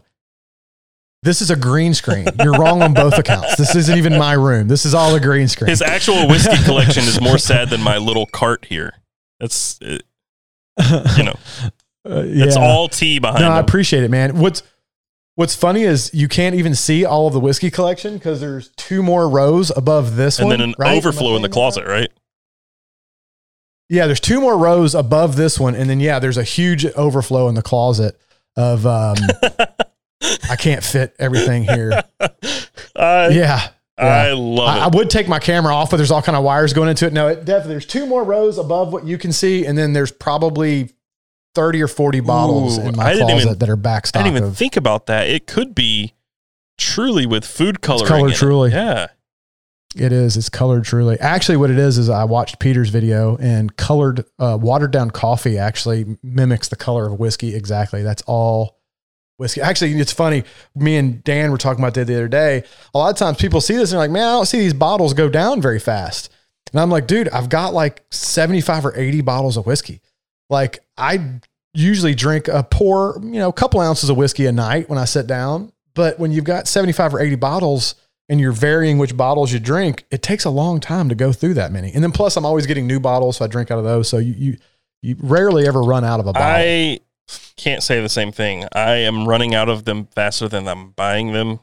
So that happens in the beginning. Once you start to build your collection up a little bit, you'll find that well, you'll start. The problem start the problem is that I drink at home most nights, and right. most of my bottles are here. So I keep going through the ones that are at home fast and then these mm-hmm. these only get touched once a week, really. Or sometimes I'll have one when I'm sitting in here. But oh, speaking of uh, what you're talking about, Brandon says use those bottles and pee in them like Howard Hughes. Yeah, dude, what the fuck happened to that guy? He went totally mental at the end there, right? I don't know. Oh, that's yeah, a Lotus, yeah, yeah. isn't it? Look at that. that. That's nice. I like it. They look like a. They look a little like a tennis shoe, though. Look, there's nothing inside They're Bare bones. It's just fun. Uh, but used and 13 years old with yes. I don't know how many miles. Uh, that one's only got six, miles. This, patina, patina, patina, patina, patina, patina, patina, patina. Oh, oh, he's got the lat. I love that patina. one on the patina, and you say it with like authority. You're like patina. Yeah, yeah it's well intentioned. Uh, um, Somebody said which uh, for both of you which whiskey to start a collection. That depends, man. It depends on if you're a bourbon guy or a Scotch guy. I don't think anybody um, just getting into whiskey starts with Scotch unless you're hardcore. You no. did, didn't you? No, no, no, no. I drink I no. drink bourbon a lot. I mean, one of my first, I would say, nicer bottles was was Eagle Rare. Not yeah. nice. I would I mean, say for bourbon, I would say for bourbon, my, my famous go to that I recommend for everybody Woodford Double Oaked. It's a fairly affordable bottle. It's super available pretty much everywhere. It is a really tasty, tasty bottle. For scotch, depending on if you're into smoky stuff, if you're into smoky stuff, I'd say Ardbeg 10.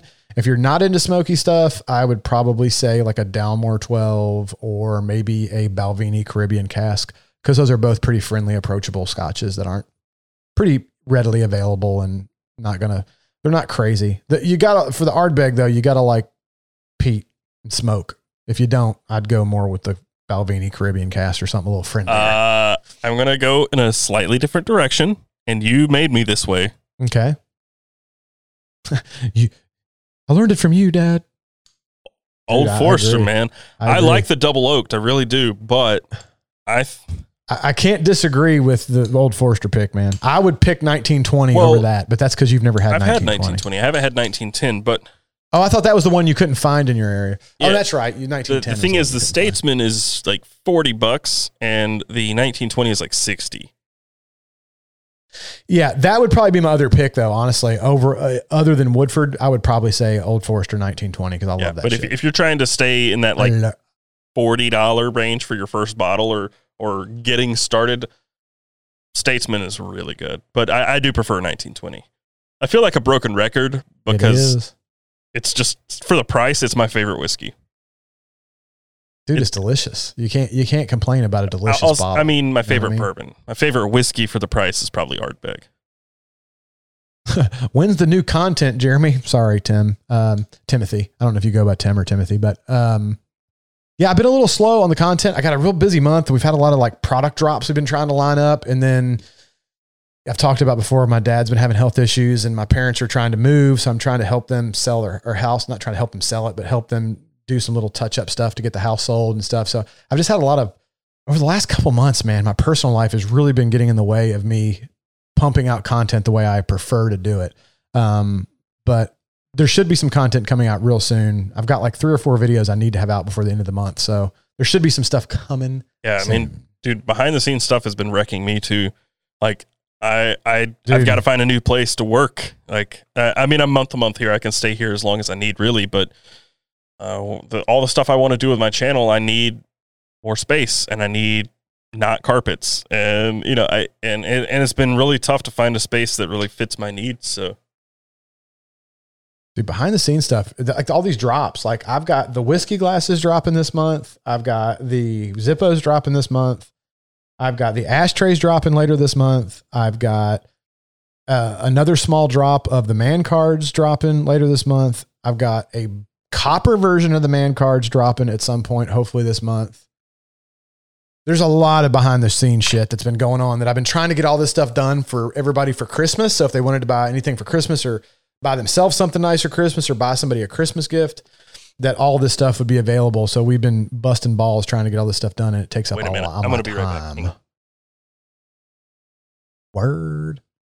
But yeah, my content has been a little slacky lately. I- I, I normally like to put stuff out at least once a week per channel, and I have not been meeting that normal requirement I put on myself. Um, but hopefully it'll be back soon. Um, oh shit, copper. Yeah, uh, copper version is coming. We're gonna do a small drop of small drop of copper ones, and then after that, the man cards are not one of the always in stock things. That's not something we're always going to keep. Those are a limited run. So we did the brass ones. We're going to do a very small drop of the copper ones, and then those will be done. We won't do any more of those. Um, not that we won't do more man cards. We're not going to do any more of those. We'll come out with a V2, which will have a different design. I was trying to that. do the most bougie shit ever, which was get my man card and put it in my titanium wallet and just have that in there. And uh, it, it It is won't like fit. a millimeter too wide. Ah, because they they fashioned it after a license, so it should be. Because I wanted it to be, even though it's kind of thick and cumbersome, and most people probably would not carry it in their wallet. The whole premise behind it was to be about the same size as a license or a credit card, so that if you wanted to, you could carry it in a leather wallet, but this it is just just It's just a little tight. too wide. Uh, somebody said that uh, love to have my uh, for me to have the lady back on. Yeah, um, she's fun to have in videos, man. I enjoy it. She's probably going to be in more videos going forward. It was a good time. Glad you guys liked it. Ooh, yeah, that's a really good question. Uh, Going to add a truly opener to the new cards. You better. Yeah, that's for Yeah. sure.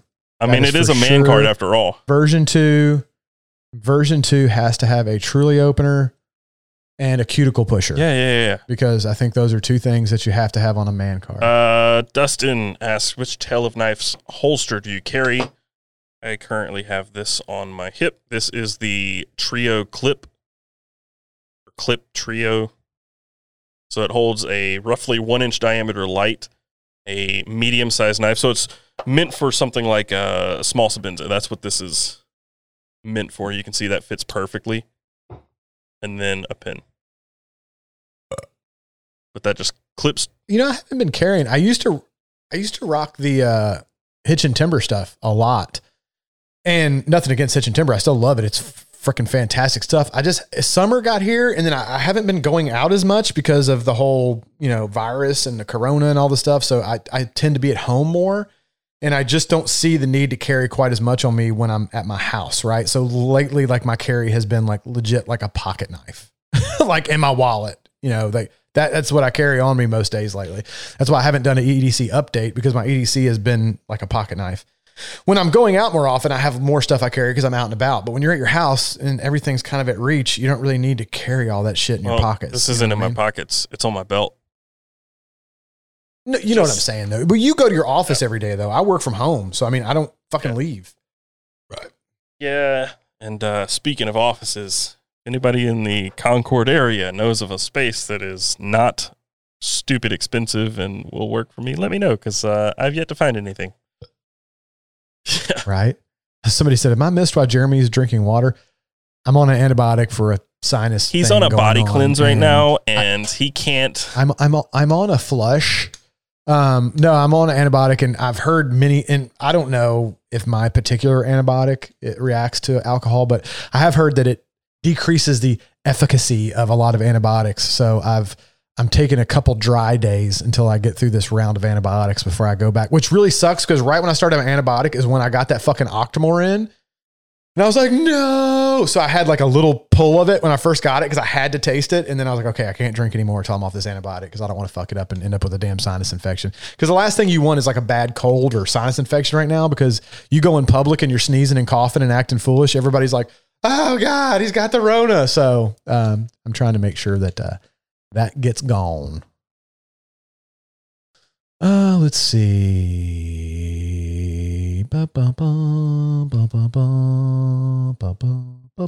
Cinnamon coffee. Uh, I don't know. I would pref- I would prefer Mm. to not drink. sounds he says that sounds weak. I know, but seriously, strong. I think it can. I don't know, man, because I don't drink any flavored coffees. Uh, that would be tough. Cinnamon's a pretty strong spice, so uh, that can really overpower a lot. So that would be potentially a hard thing to pair something up with. So I I don't know what my answer would be to that. Um, Sorry, I wish I could answer that better, but I Jeremiah I don't says, know. build yourself a studio at your place or near it from the ground up and make videos during to pay for it on your other channel. If I could buy a house right now, that would be 100% what I would do. And uh, it may be what I end up doing because theoretically I should be able to buy a house next year. But right now I rent, so I can't, I can't. I have nowhere to put a studio. Otherwise, I would love to do that because it, in the long run, it is much, much, much cheaper than than renting a place because you build it and then it's paid for and you're done versus renting something that's going to cost you tens of thousands of dollars every year for a lease that you sign for five to ten years. So yeah, it's way better. dude, we were just talking Yeah, it's that. way bro. better to build God, something, brutal. but you got to be able to like. I've been a business owner for a long time, and just based on the way that I do my taxes, I do not get approved for shit. Uh, it's so ludicrous because when I go in to get a, a truck, they're like, "You're good, we don't care," and then I go to get a house and like, "Uh." I don't like that line on this this line of your bank statements. Yep, no, you're fucked. it's like That, dude, that's why I still work out of home because I just don't want the overhead, man. It just gets so expensive. Um, it just gets expensive. I, I, I'm uh, somebody said, "Where do I sell all my merch?" Uh, two places. You can either get it directly on my site, jeremysires.com, or on Exclusives website, which is harder because it's not exclusive. I misspell it it's every like time. I misspell it every time, and I forget it's e e e. I'm just saying e e c l b. I can't. Th- I can't. I can't remember what it is, but the easy answer to that is on my website. My website links directly to exclusive. When you go there and click on it, it pulls up in a cart on my site, but it's on the back end. It's linked to exclusive. Uh, so you can just go to my website, jeremysires.com, under the custom merch tab. So Taylor was just grandfathered into the man card and didn't actually deserve it due to truly. No, no. What Jeremy doesn't realize, and, and I, I, I don't. It's true. Dan, he's Dan. You're right. You're right, Dan. It's just because he's my buddy. Otherwise, the truly comment would have gotten But the, what he doesn't realize is nobody else I true manliness is is not caring how manly something you you There- do is. that there is a very valid Yeah. point to that. Th- there really is, uh, and I've made that point on my video before, uh, videos before, because I think people's idea of manliness is a bit outdated at times. Like I've had people that say I'm not manly because I groom my beard. They're like, no, you wash your beard, you comb it. That's not manly. I use fucking motor oil in mine and I brush it with the raccoon penis bone and that's all. And I only do that once every three weeks, you big sissy. And I'm like, well, dude, if you want to be a stinky bitch, go ahead. But like, you know, so yes, there is some truth to true manliness is you really don't get And uh. I've always been in that camp. I just do what I like. Uh huh. I hear you. I hear you. I All right. hear Well, ya. do you think that's probably a good place to wrap Uh, this up? I uh, unfortunately Yeah, let's see real quick if there's anything else super uh good questions here. Two mentions. That is a that is a really good way for Jeremy to say no. He says no. That's not a good place to wrap it up. Let me go meh, meh, meh, meh, meh, No, meh, meh, no, it into the I was just- microphone while I try to figure out what I'm trying to No, say. No, I do think because it's almost eleven o'clock, so it is a good place to wrap it up. I was just making sure there wasn't any questions we missed that were maybe just like really good questions that we should Yeah. hit. Um, but no, I think we're good. I, I mean, we can answer. Jer- Jeremy's just um, looking for a way to continue talking because he likes to talk so much. No, I'm actually because I've been drinking water and that coffee, dude. I'm telling you, like I've almost got to pee again, so I'm actually going to have to run to the bathroom shortly if we don't get off here soon. So, um, that was the other thing my doctor told me. He's like, you need to drink more right. water. So, I've been drinking about a gallon of water a day, and let me tell you something, dude.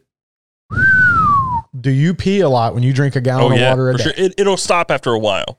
After about a week or two, it, it slows Uh, it down. does. Your body stops holding on to everything, and um, Yeah, dude, I've been like, I basically just have a glass of water in my pecker in the other hand, and as I'm drinking, it's just coming through because it's that fast. Uh, one last question to round everything out from Bourbon Lens. What bourbon y'all looking for this fall slash winter? Uh, well, I'm looking for literally anything that's not on this cart because I have all the stuff I care about already. uh, so, so literally anything. one of the ones that I was looking for, I got, which was the Octomore. That was one that I've been looking for That's for not a, a while. bourbon. Uh, and uh, no, but uh, it's just a whiskey, right? Um, and I, finally ordered it online and paid more than I wanted to pay for it because I just cannot find it locally. I kept waiting and waiting and waiting, and I just cannot find it locally. So that was one that I've really been hunting a lot lately. Bourbon wise, um, I'd really like to get one of the the Old Forester, and I don't know if they're out yet. I believe they are because I think Dan and Sean have some. I really want to try some of the Old Forester uh, batch proof or barrel proof single barrel jobs. Um, I haven't seen any in my area yet. I've got some of the store pick single barrel like 90 proofers, but I really I love Brown-Forman, so I'd really dig one of the barrel strength uh, Old Foresters. Maybe before next week's Um, episode, I'll head out to Albemarle, where I heard there's a really good ABC store, or or maybe I just bite the bullet and drive all the way to South Carolina and find find something there. But if I go, Yeah. I've got to be prepared to spend a lot of money, and this week was a very expensive week. So, uh, uh, Yeah. but for me Yeah, I locally, know. I know that about the the limit of what I'm going to find is like Old Forester uh, 1910. So I'm going to look for that because it's not anywhere around. I've I've looked and looked. I found 1920 and all the other whiskey row, but I've not found 1910. So Yeah, it's a good one too, man. I, I for me, 1910 and 1920 are pretty neck and neck. I don't know that I can really easily. Most people would say 1920. I think it's probably a more universally loved, but in my opinion, they're both real close, man. Dude, I love them both. They're both 1920 really is good. is but to, is definitely my favorite one I've tried, but the price sends me back to old uh, to Statesman every time. I mean, it's twenty I dollars was less. I was kind of bummed out. Dan and Sean just did a video and they reviewed uh, Old Forester 150. I think it was 150th anniversary. It's like a super special bottle, and they weren't into it. They said it was just okay. Like I was kind of depressed because normally Old Forester, man, I'd love just about everything they do. So it was kind of disheartening to hear that a special bottle like that wasn't uh, all that great. But I definitely still want to get one of their single barrel batch proof picks. So that would be my pick. Either Octomore, which I already got, or Old Forester single barrel picks. um, I don't care what they have to say about any whiskey because they're shitting on my campfire. Okay. Uh, last question because this one's a good one. Because uh, hey, if you're gonna send me some whiskey, then I'm gonna tell you where to send it. Uh, I have a PO box. It's it's on my the description of all my stuff Instagram profile. There's a PO box where you can send anything you want to send, especially whiskey. Yep. I have this. I have this. I have the same thing in my about section on my YouTube channel. Mine is. It's not really a PO box. It is a PO box, but it's not a PO. It's at a it's at a UPS store, so it's actually like a, a, a address. I did that because some people won't send stuff you know to what? a PO box. I've got a really good idea. Uh, I got a video that's coming out Friday, and Jeremy finally sent me his home address so I could send him something. Uh, I'm gonna post that on my video, and I want everybody to send Jeremy butt plugs. That for sure would not be a good idea. yeah, like truck nuts. Uh, that that little sh- pink Uh, bit right over there. It's. I think it's just out of frame. Is truck nuts? Your home it to my address being your home address being out on the internet is like the scariest thing ever because there are so many fucking crazy people on the internet. Um, that's why I got a a PO. Well, not a PO box, but like a a post box at a UPS store. That's okay. not a PO well, box. if we can't But, send um, butt plugs to Jeremy's home, we'll at least send them to his PO box. you can send. I mean, look, if you really want to prank me and do that, just send them to the other. Just don't not my home Jeremy- address because I have kids. Jeremy is looking forward to your butt plugs.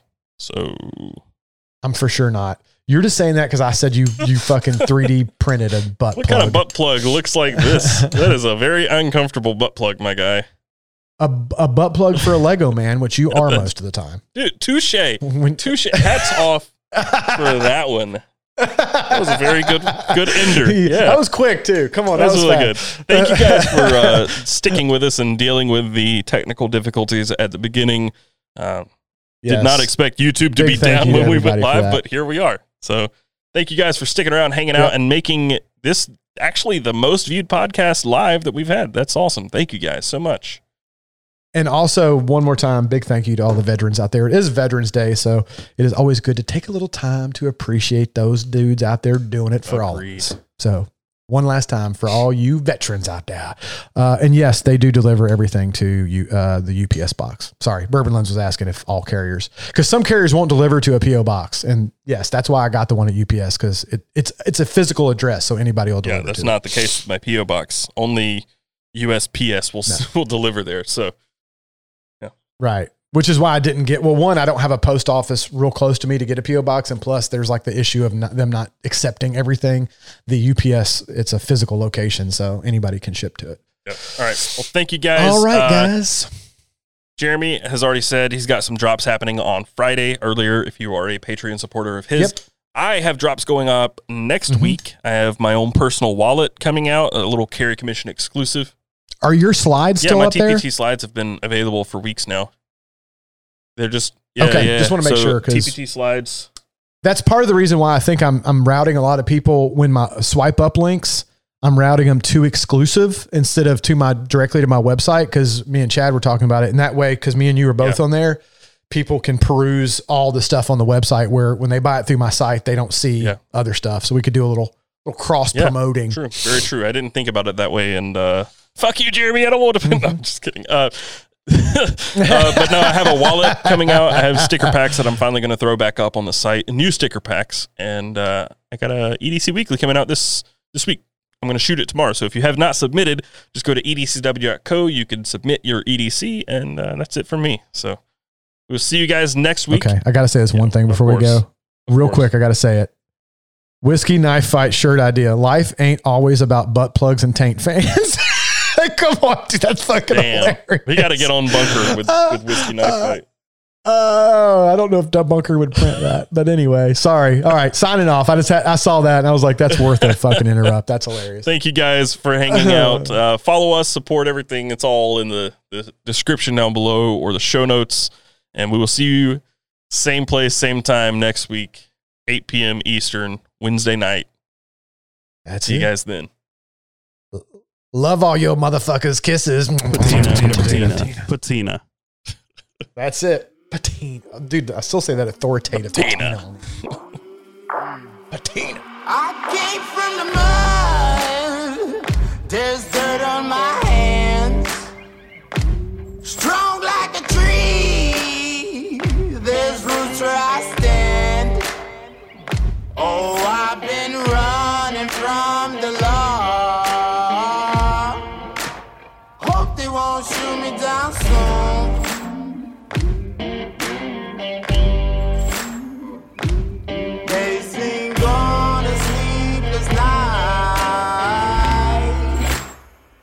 catch me howling at the moon.